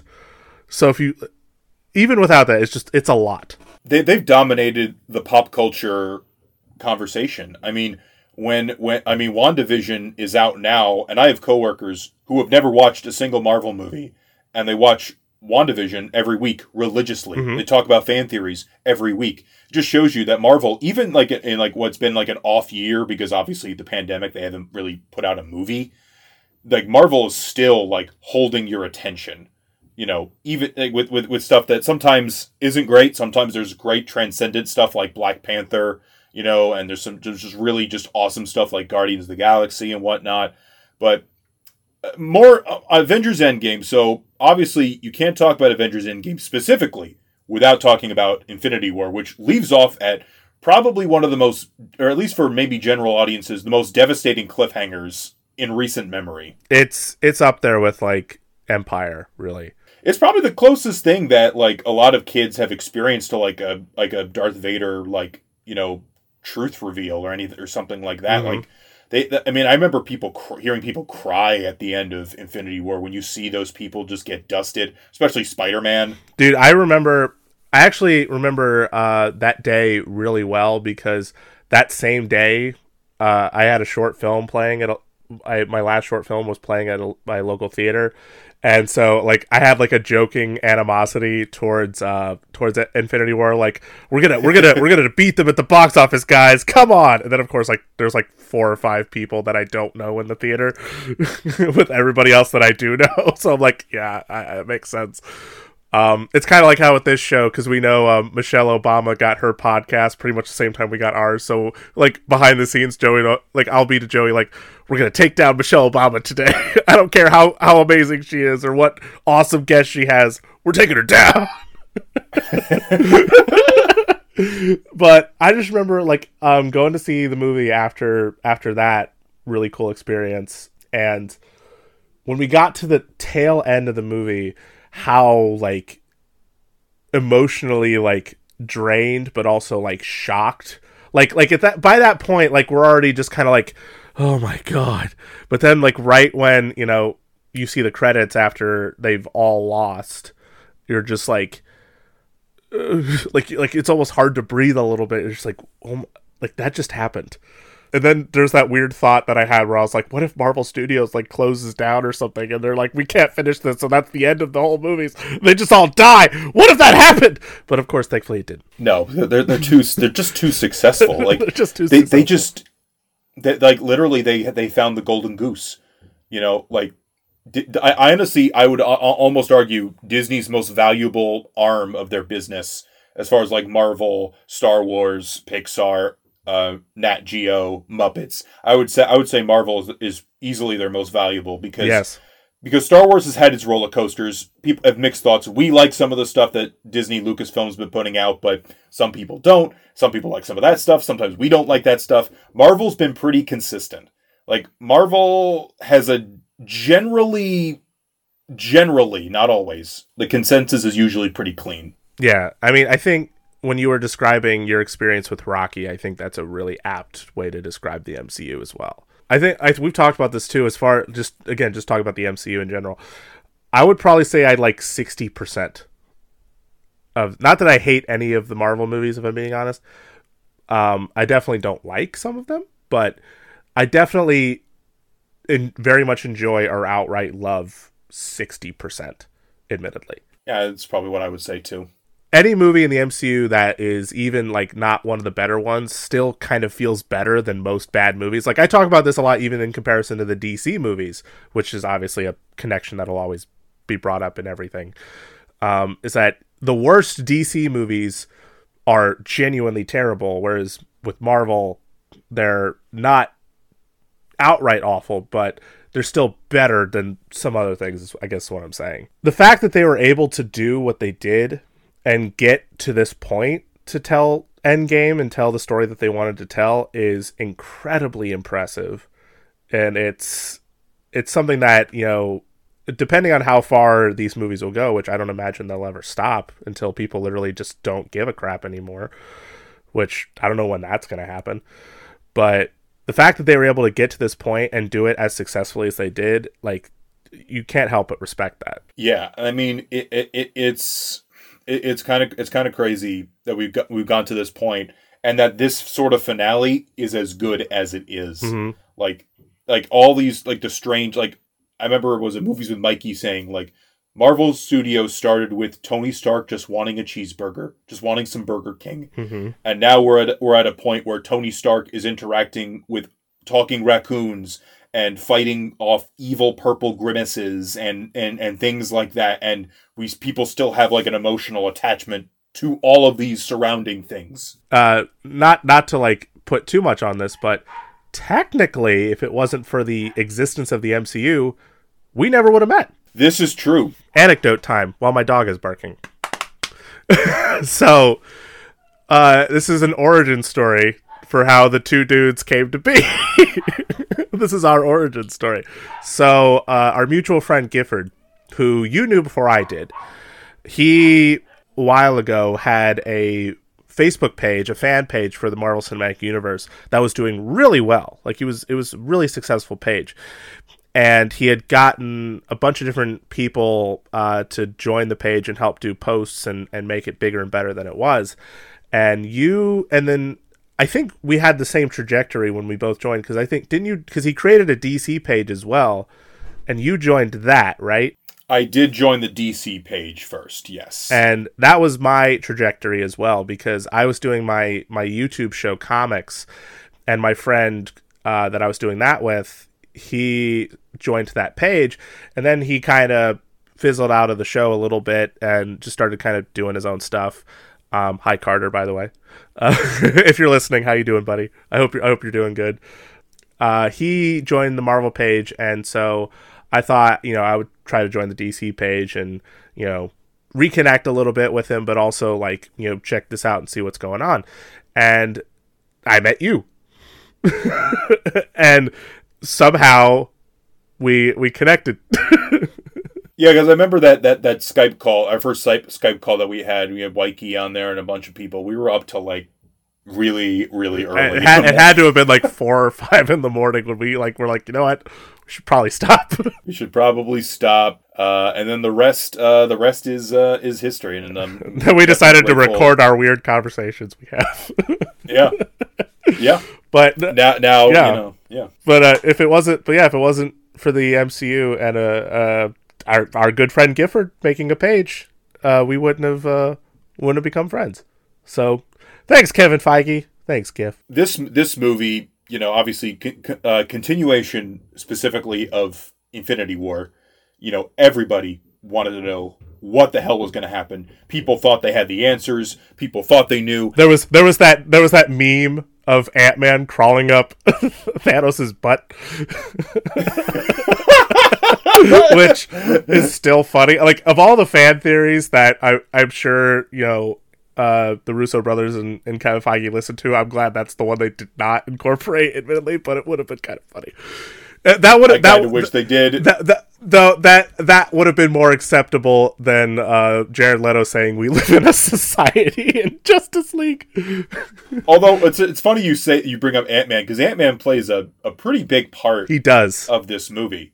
He plays a huge huge role. I mean, Paul Rudd is so good as that as that character as um, as Scott Lang. He is. And uh, one of my favorite things in the movie is the opening because the opening feels like a Twilight Zone episode. It reminds you it reminds you like okay, this is this event was not just happening to people on the battlefield of Wakanda or on Titan. It was also happening in other places, even just in the middle of like middle somewhere in America or whatever. Like Hawkeye's family just got dusted and then Scott Lang, who has been in like the quantum realm for so long, is trying to figure out what the hell is going on. And then he sees his daughter is grown up, and is you're just like, what? And he and he sees that like memorial with like all the names on it of everyone that disappeared, and like he's frantically trying to see like if his daughter's on there, like and he's like panicked and he's like knocking people over. He's just like you know oh my god oh my god oh my god. And he sees his own name, which is the craziest thing. They play that particularly well, and I think one of the reasons why I know probably a lot of people just watch this movie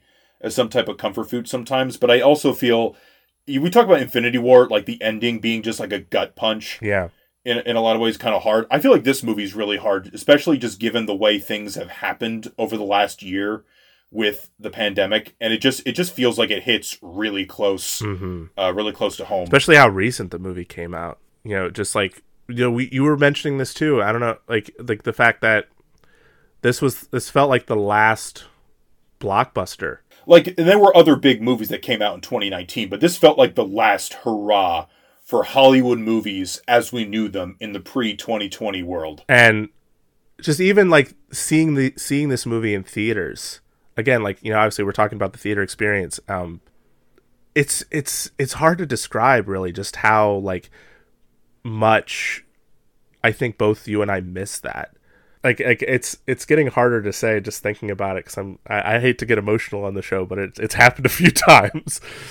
But uh it's it's really strange. And i actually got to see this movie early. Yeah, that's right. I got to see I got to see it um, before the huge crowds, which in a weird way makes it feel sort of upsetting in a way.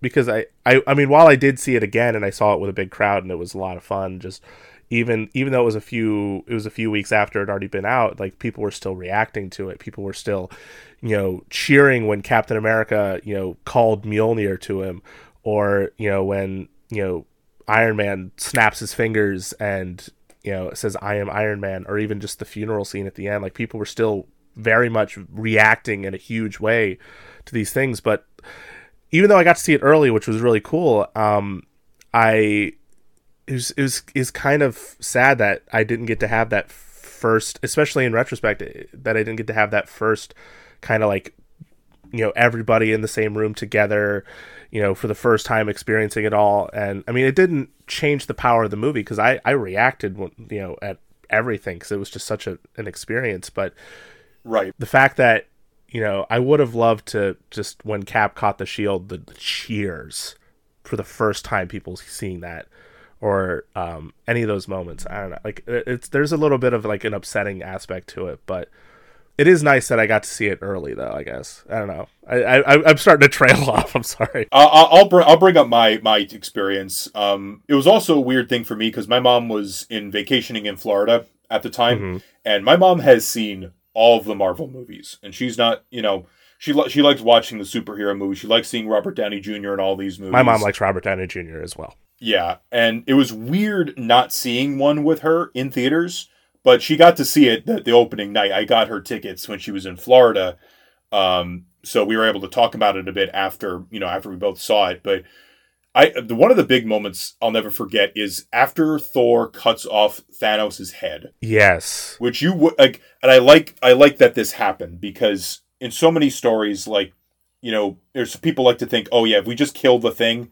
it's going to be so satisfying, everything's going to be solved. But in the case of what Thanos did, like it did not, No. and it, it you're just left with just feeling really crappy. And Thor killed Thanos, and he walks out, you hear that dramatic music, and the screen go Blood fades to black. blood on Nebula's face, blood on his and his Blood on, on on. Stormbreaker. and the biggest, the loud, like ga- audible gasp. Five years later, Oh my god. And even just the fact that they I honestly think that if they if they didn't care about getting an R rating, they would have kept like they would have showed you him chopping his head off as opposed to having to frame it the way that they did. Just just to like remind you that this is not a triumphant moment. I mean, you still saw some of it though, which was which is probably one of the more visceral or not visceral, but one of the most violent things outside of Thanos choking Loki in Infinity War that I think I've seen in a Marvel movie. yeah, that's a hard, that's a hard scene to sit through too. Even knowing like all the all the terrible things Loki Loki had done uh, uh, up to up to that point, you know, and just like seeing him go out, like it's also a crazy like thing to set up your villain too. Like the villain of the first Avengers movie, Just just just like what a nope. what a wimp. But then again, you know, he, he got beat up a lot in that first one, but that's beside the point. It's still He, it's he did. He but I think Loki, Loki was able to like redeem himself a little bit in my eyes in the other movies, but still, that is a great way to introduce Thanos into like being like the central villain. Yeah, and like this movie, a lot of it is is about like the trauma that you carry, like the the guilt that you carry for not accomplishing a task. Because the Avengers, yeah, they've had their like failings and stuff over the years here and there, but obviously this was the bit the biggest one. Like Cap thinking about the fact that all those people are all those people are gone, including you know his his best bud is gone. Right, Hulk puts it perfectly where he lost to Thanos twice as Bruce Banner and as the Hulk, which is why why he becomes you know smart Hulk. Uh, Black Widow thinking about all the stuff, and she's like preoccupied with everything to the point where it's like she's like paranoid about like an earthquake, and they're like, "Nat, it's an earthquake. We can't do anything about it. Just stop, stop trying." To, she can't control everything, Mhm. or obviously Iron Iron Man, like Tony's like fully like, "I got a family and stuff. I I I, I hate. I I I I moved on." You know, and then Thor became you know bro Thor. Good old the the big Thorbowski, I guess. I don't know. I just as a failed attempt, but but or even just like Hawkeye, you know, while he wasn't immediately involved in, in Infinity War, we still saw what happened, and he he literally became, you know, a Ronin, as he's called in the movie. Like you know, he has he has no clan, he has no family and so he takes all of his all of his energy and his time out on criminals in vicious ways and saying like no like you guys don't deserve to live and so like every everybody everybody else got Thanos. You have me. exactly but just seeing the effect on everybody and how that moment and like you were even talking about how and i kind of agree with this too it's just that uh in in uh far from home how it's kind of like seen as silly like the blip or whatever And the other problem with it too is that you never really deal with the characters like like everybody all the major characters in Far From Home were blipped. yeah They were they were dusted. So there's no con- there's no real major consequences except they have to restart a year of school. Oh no. Like you got held you back literally you got held back. You know, it just it just feels really really really silly. But like what things like WandaVision what like Endgame does is that they, they make you feel like these events were really traumatic for people. Like even in in um especially in in WandaVision when everybody comes back, it's still like a very traumatic like like stressful they missed thing. five years of their lives and they they're like what what it's it's like it like there was like for for all the people i'm saying this to you guys for all the people that thought what thanos did might have been the right thing it wasn't good for anyone. No. No. If you were still here you effectively lost someone for five years of your life and they were gone. You had like five years is enough time to not only you know grieve but also to like with tony he moved on. He got a family. He has a daughter at this point or you know for your life to almost completely change given that those events and then those people come back exactly how they were before they left and it's like like it's euphoric a little bit but it's also like you know for them it's like what happened like like you know, you're talking about WandaVision again a little bit, just like how Monica was like, "Where's my mom? Where's my mom?" And like she died three years ago. Yeah. Like, wow, like how how it's it's this was not like a little thing for these characters. It's something they genuinely felt. And I, I again, you gotta like. I know a lot of the big things. There's like character moments and goofy things, and like Cap picking up Mjolnir. But can we appreciate like, just the actors in in the in these movies? They are so good. One of my one of my favorite bits. We always joke about the what like the line in this is is when to- Tony's talking about the pre-Vengers. Mm-hmm. But like he's so good in that in, in that moment, you know, and it, it's one of those moments where I actually do feel the consequences of Civil War, because I feel like Civil War it kind of happens, and then for a lot of the MCU, it's just kind of like, oh, we drifted apart. But the ending of Civil War made it seem kind of goofy. Yeah. There's like Tony Stank, and he got he got a letter, and it seemed like things were okay. What? What? but then it's like then then like um I still remember the bit like in Infinity War when uh when when when Bruce Banner comes back to Earth and and he's told that the Avengers broke up he's like like the Beatles? What what do you mean? like what do you mean they broke up? And then like, like it it's kind of like the starting off like almost the start of that kind of seeing the ramifications of Civil War thing, I think.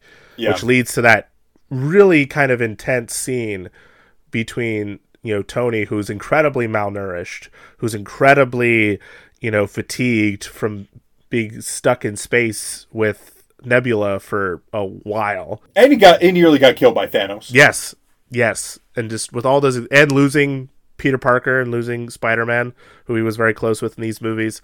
So again, this is like like a, just a really sad, like traumatic moment, and so to have him, you know, come back to Earth and then see Cap again, literally, like it makes perfect sense why he would yell at him Yeah. and why he would be like, "You told us we would lose together. You told us that if we lost, we would do it together. Where were you? We lost. We lost a lot, and you were gone. And I also uh, we were talking about like you were talking about how like you know Thanos like what he did was not good at all. Yeah. And I feel like a little bit of it like Infinity War like if people have an issue with is that Thanos is like the protagonist Yeah, in that in that movie, not necessarily the hero. He's the character He's- with a wish. he's the central character. Yeah, he is the central character in in that movie. Everything connects back to him. In this movie, I like I am so like yeah. Usually people want more complicated villains. In this movie, I am glad he is a piece of shit. Yeah. like I am glad he is just a monster, and it really shows you that Thanos Thanos' i i the vision is not was not that good. No. it wasn't that compelling. even he's even even even he's like, maybe I should have done more. Maybe I could I should have gone farther because you guys clearly couldn't handle my previous vision. No, I, I need I need a set where I'm just the boss of everything. Yeah, and like all life is gone. he's he is an evil monster. And Josh Brolin, I mean, because Thanos is not really the main focus of this. The main focus of this is them getting the gems and trying to bring people back, which is a cool thing. Like trying to like like say like like save people is, is nice, you know. Um, and there's no major, not too many major fights that happen in the movie till like you know the very the very end's like the big the really big one Yeah. but you know like that like josh brolin does a very good job uh, once again with this character and like despite the fact that he doesn't get as much screen time as he did the previous installment with that but because of that previous installment he's able to we're you're able to let the like the amount of times thanos shows up relax a lot more so you're Oh, you're sure. able to let him kind of be the antagonist he's supposed to be. But he is very good in this movie even if you kind of hate him. Which we both do. Yeah. We both we both we both hate Thanos, but like that that's that's a lot of that is you know obviously by design and you know Josh Brolin's so good in the movie, but let's talk about the the actual kind of core of the movie because this is ultimately a time travel movie.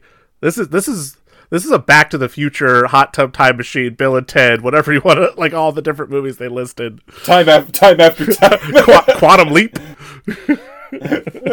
Not Die Hard though. Die Hard is not a time travel. No, it's not. It could be, but it's not. Just imagine like like Bruce Willis stuck in a really like crap time machine, like just with a little lighter, like uh.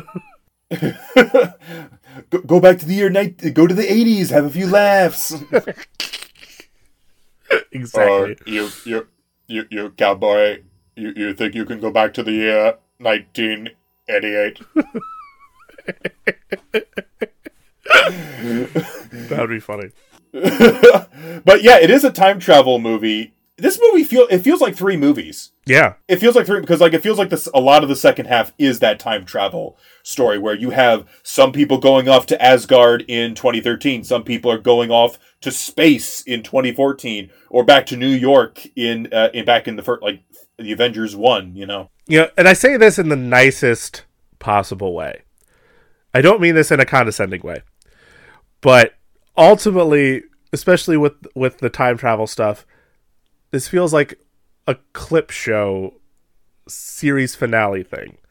But it's the best version of that I've ever seen. that that's the thing. It's just like Marvel does something, you're just like, oh man, what are they? What? Are, but they're doing it better than anyone else. Anyone else out there is doing it, you know.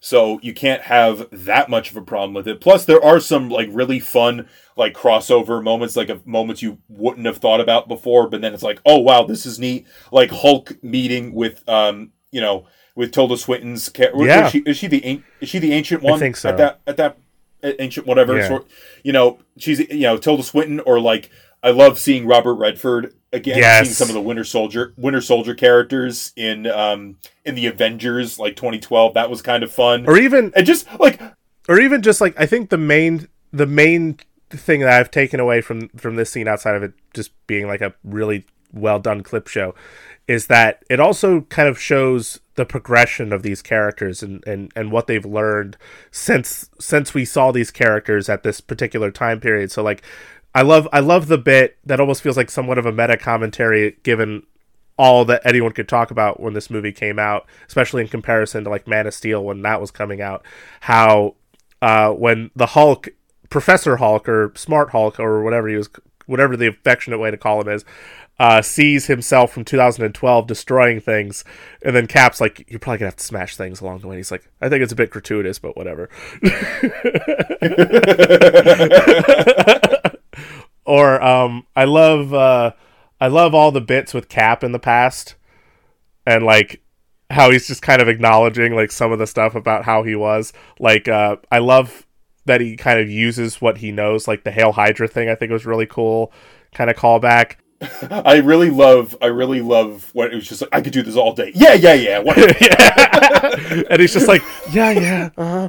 yeah I know I know that was really funny. Uh, but yeah, I like all those moments. Even just Cap in general in the movie, I think is great, and just how much he's changed and how much more he's. I always think about how much more he swears in this one, like because there's that joke in in Age of Ultron. He's like language, but in this one he's like, son of a bitch, and then he's like that is America's ass. yeah he he has a lot of great moments but it's also t- good too because the last movie is not a Captain America movie. No. He's effectively a supporting character. In fact, I said this to you, there was an early draft of the screenplay where Captain America didn't show up until he had to sh- save Vi- Vision. Like, and that's kind of crazy to think. Like, you, you're holding back one of your big superheroes for that. You would hold them back for that long, but obviously they couldn't really do that. No, you you, you could never do that. you could never. I, I wanted to see that, but oh well, it's it's fine. But but he's but he's really good in this. Of course, Chris Evans is is Captain America. Really one of the best casting decisions they ever made with any of these movies. Agreed. Even just like how how much you like these characters over the years, like the ones that just appear for like the one scene at the end, like the the big the big like you know culmination of everything. Like when when you see like Black Panther just coming in, Clint, you know he Yeah. has to pass the gauntlet, you know, at the end And like, or like just like seeing something I still remember when he says that. I'm like, he, he remembered his name. He cared. that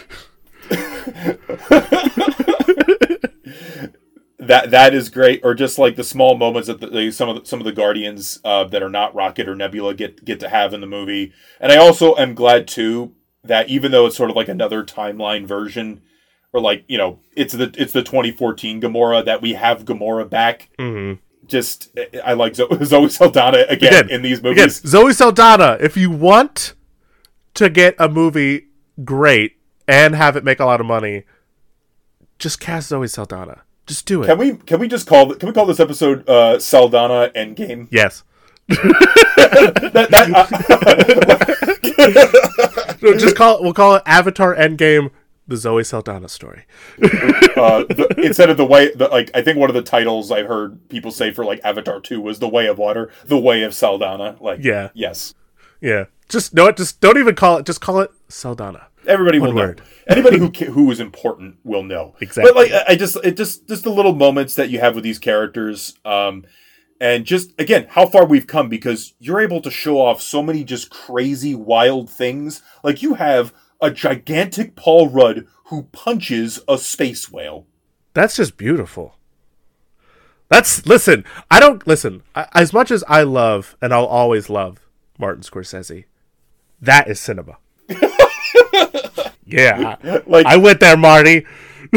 uh, no, or or just like how crazy like like Tessa Thompson riding a Pegasus into battle, Ugh. attacking these giant things. Like it, it, just so many goofy things. This this going on. this is also like pay off the movie too. Like like we talk about like setup and payoff. Like there's things that they pay off in this movie that are like moments from like eight or eight eight or nine movies ago. You know, like even just like that moment of Cap picking up the hammer. It could have just been like that one moment in Age of Ultron. It's like, okay, cool. But no, they made it a thing. And it was a great moment. it was one of those things where I'm glad the fan. Like usually with fan service is a kind of a mixed thing, but I'm glad that the, the fan service in some of those moments did like, you know, Yeah. did come up. Um, I I, I, I want to talk about this because it leads into some of the other stuff, but like I like that everybody, all the main Avengers do have that arc. We kind of talked about that earlier, and they have their own way of of dealing with what happened. But also, they each get a moment to shine. But there is one that we're going to save for a little bit, and you know what we're going to Yeah. save. Yeah, we're going to save that. But but Cap Cap got to lift Mjolnir, and he got to have his dance with Peggy. Like that is Oh such my a God. beautiful, and that's the, what caps off Cap caps off the main the movie proper.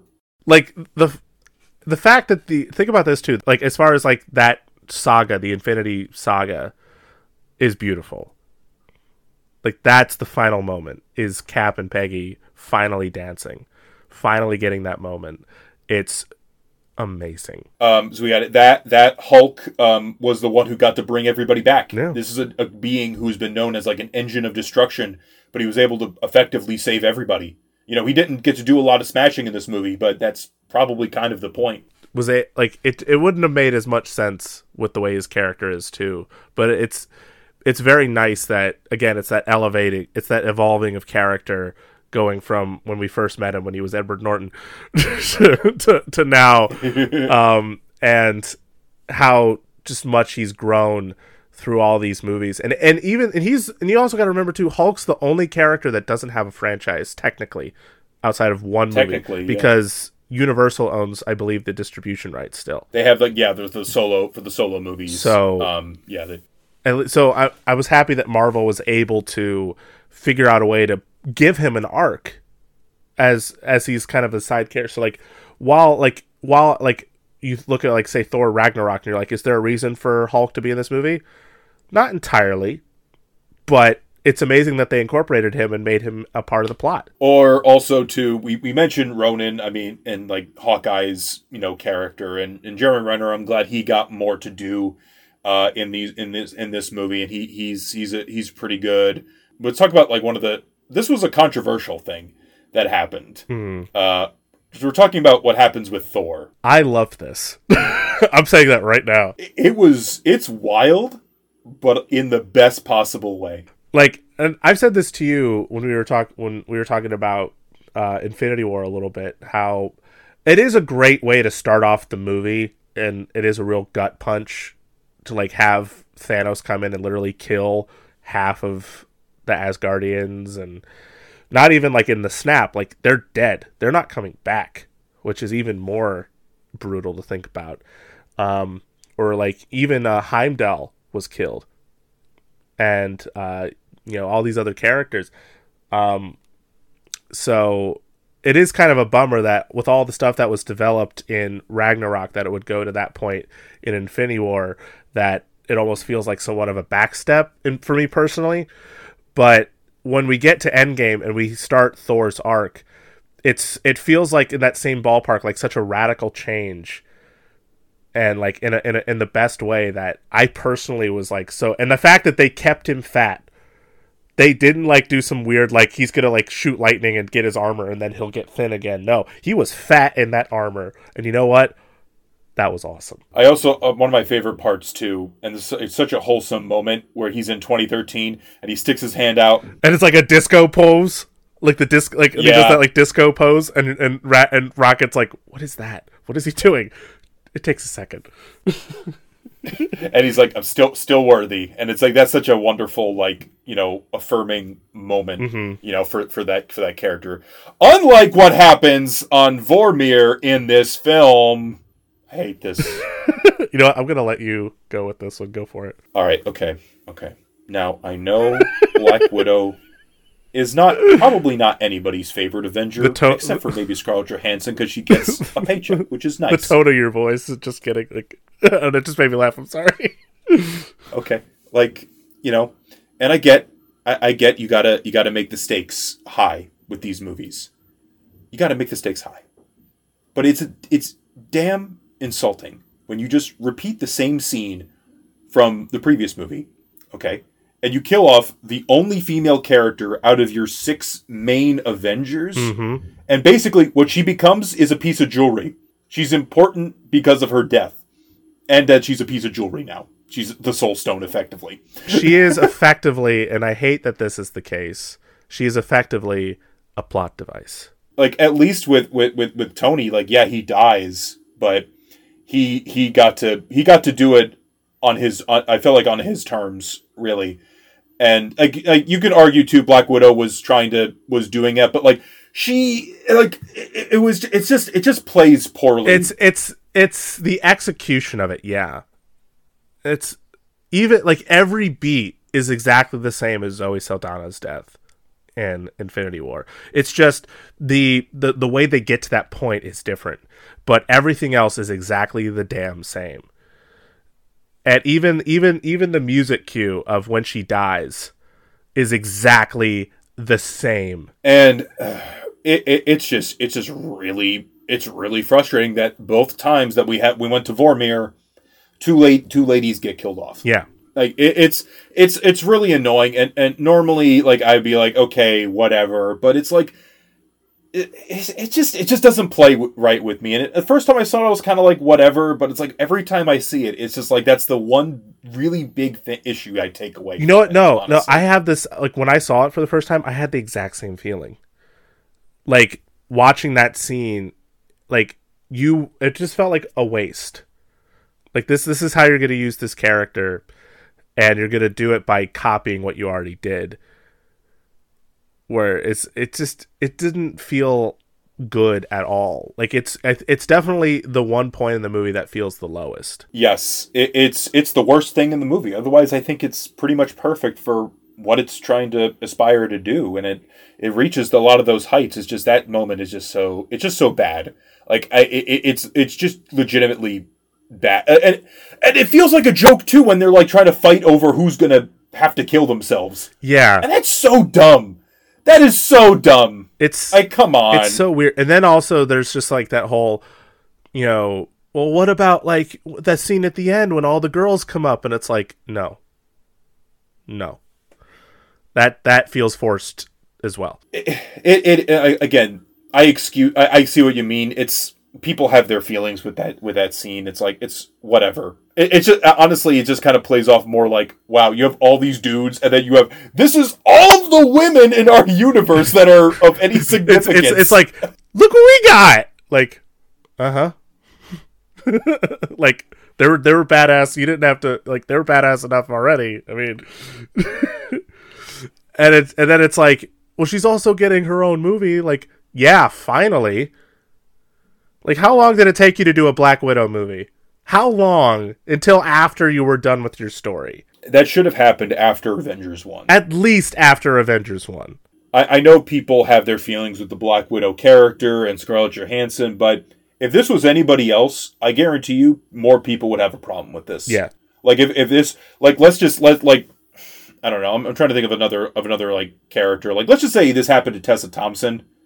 Like there would there would be riots. Like, we just met her! we just met this person. No, but it, it, it just plays off bad. N- n- That, that's like the one like major, major, major gripe I have with this movie. just to finish that off, like there's there's no like like but in this scenario. Like it's just it was just a bad scene. And just Yeah. like there's no like but there's this moment later like no. Or like but she's getting her own no, there's no but. It's just a bad moment. This is, ugh. Yeah. But tr- moving beyond that, moving beyond that, I do want to talk about the box office of this movie just briefly. I was surprised he didn't I was surprised this wasn't like the launching off point for this. but I, I f- I feel like with this movie, like Avatar, I already said to you the, the long number that it was. This movie only beat Avatar. Can you guess by how much?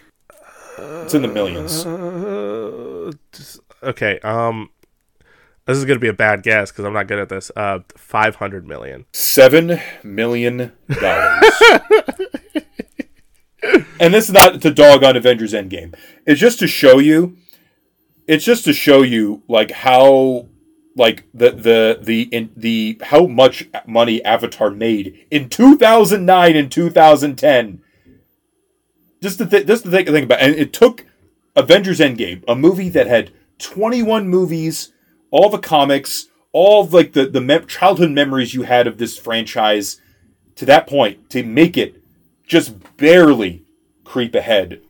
and and and you know what too i remember like conversations with friends and coworkers when the movie was coming out how much of a drive there was to dethrone avatar like i remember Dude, there were people just seeing it on repeat just to dethrone it. Yeah, exactly. Just to dethrone like Avatar. I just remember like people go, I really hope this movie beats Avatar. Like there was like such a drive and a desire to dethrone Avatar with Endgame. Oh yeah.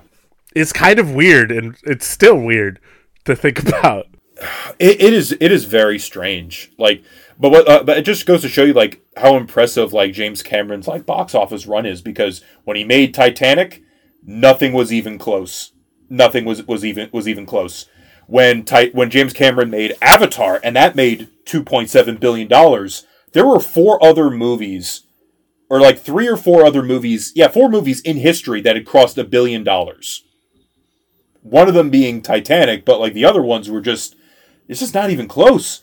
Not even close. Like even if you took away Avatar's domestic run out of it, mm-hmm. it would still be it would still be like in, be in the top five or six biggest movies of all time without the entire North American box office. That is nuts. That is insane. but but also too Avengers like complete opposite of Avatar because Avatar made like 77 million opening weekend.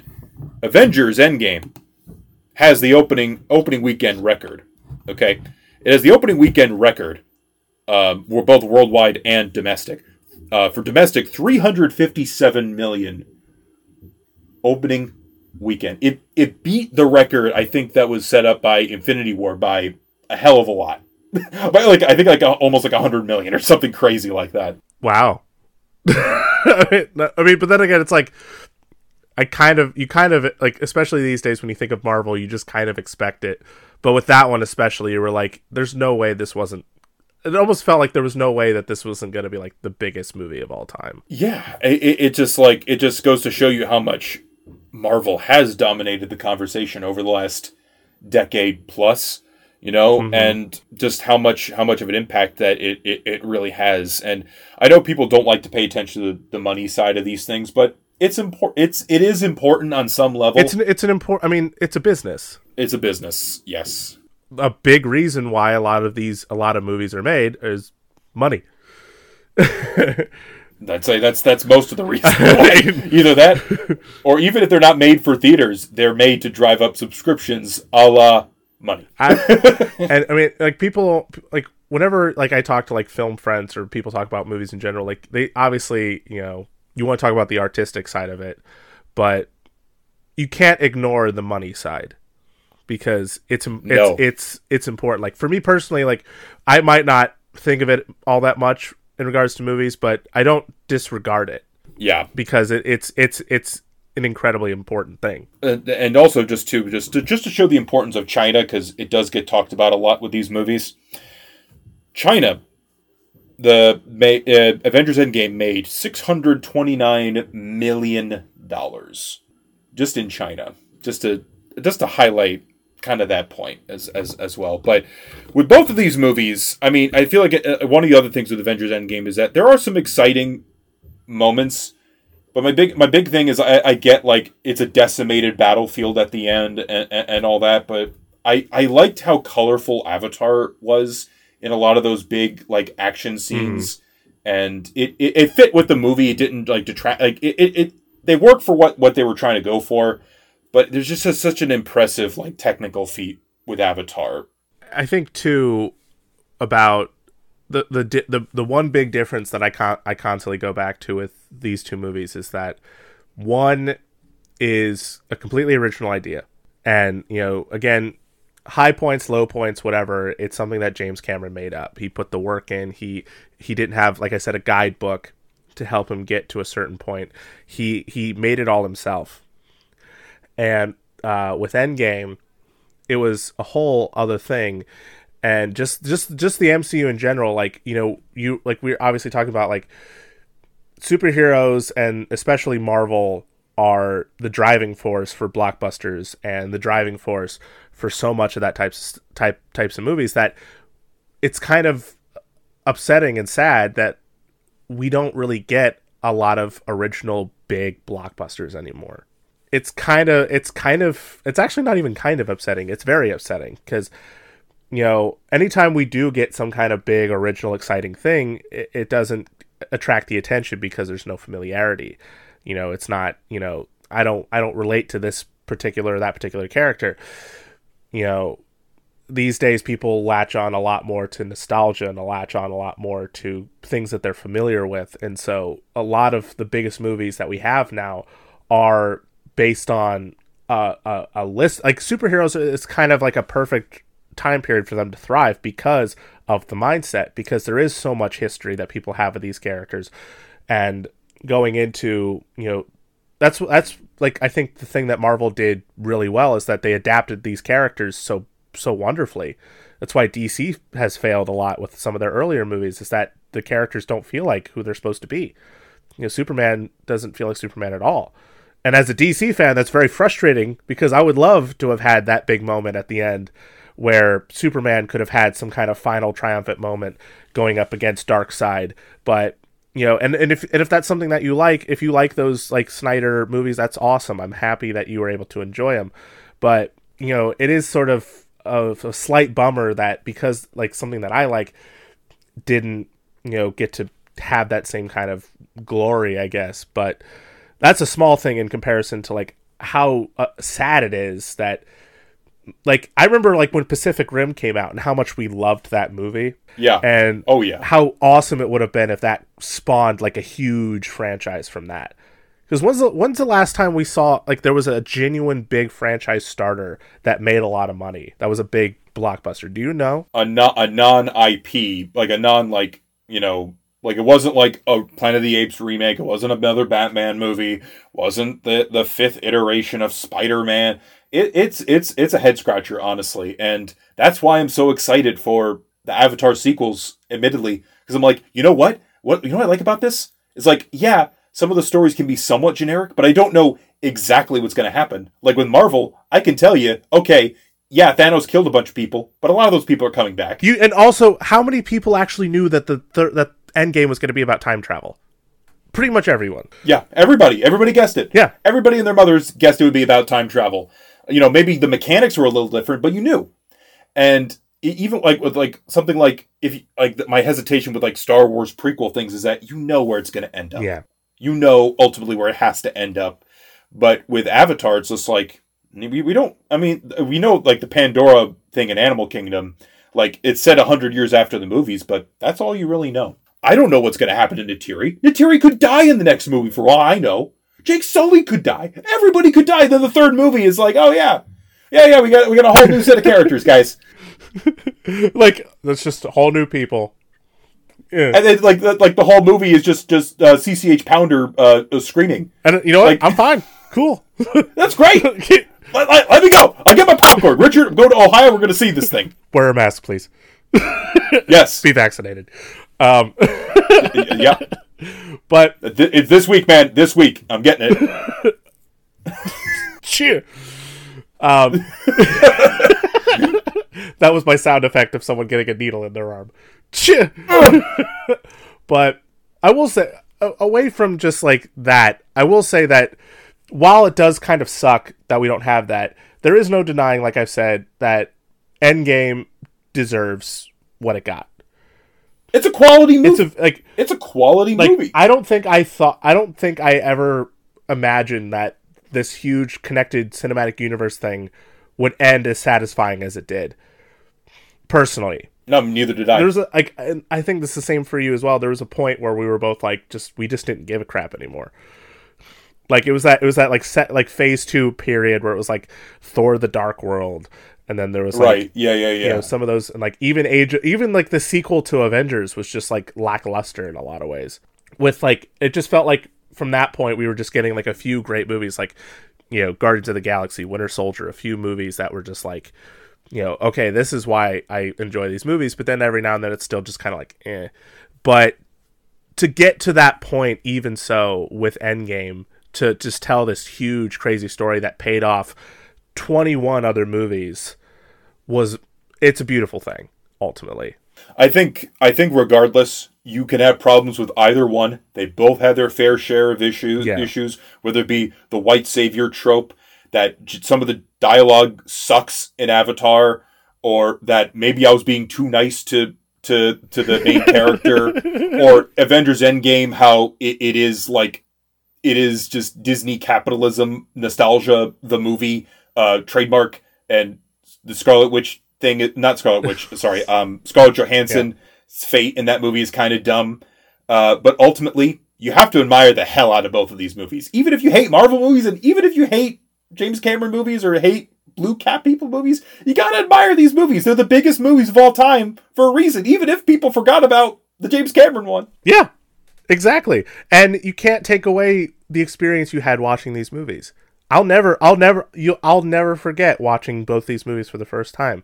Even if I don't exactly remember if I saw Avatar the first weekend, I'll always remember like the awe-inspiring nature of seeing in 3D Pandora and you know seeing like the bioluminescence and seeing uh, the banshees, seeing all the different animals and the Na'vi and that that fight scenes and then with endgame like all the like the different moments and funny or traumatic like it's it it's we don't get it, it's a it's a sad thought to think that we might not get that again or at least that's what it feels like now Yeah, I mean, and this this is a big question mark for like Marvel. Like, are movies ever going to make a billion dollars ever again?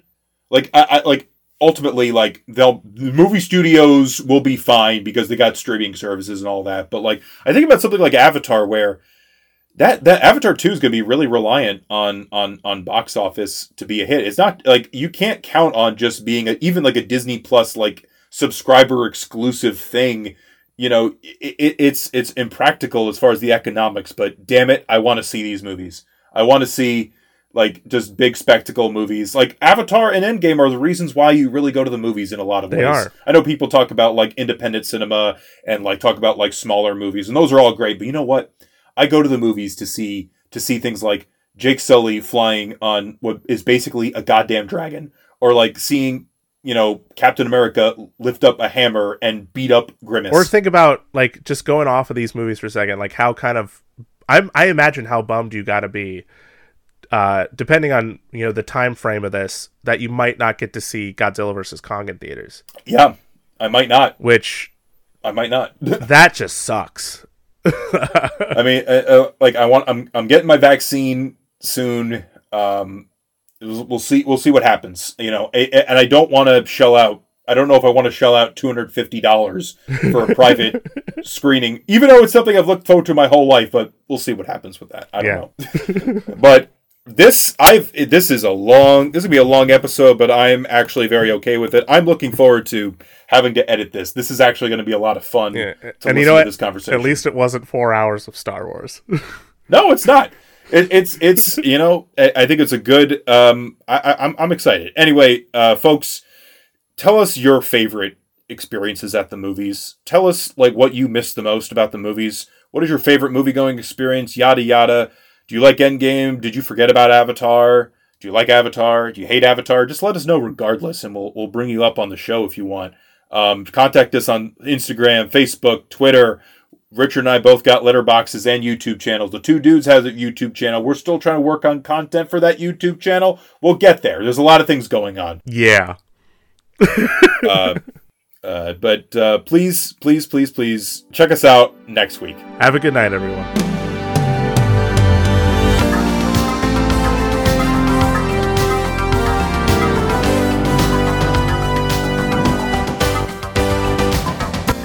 Thank you for listening to this week's episode in which we talked about the two biggest movies of all time. And when I say that, yes, I do mean Avatar's number one and Endgame is number two. We didn't have that information a month ago when we recorded this. I'm sorry, but we know now. Yes, Avatar 1, Endgame 2, done. Anyways, follow us on Instagram, Facebook, and Twitter. Thanks to John and Kenny Armstrong for making such great music. And of course, a hint to next week's double feature. We're going from talking about the two biggest movies of all time to talking about the two biggest movie icons of all time a atomic, fire breathing lizard and a big monkey. Stay tuned!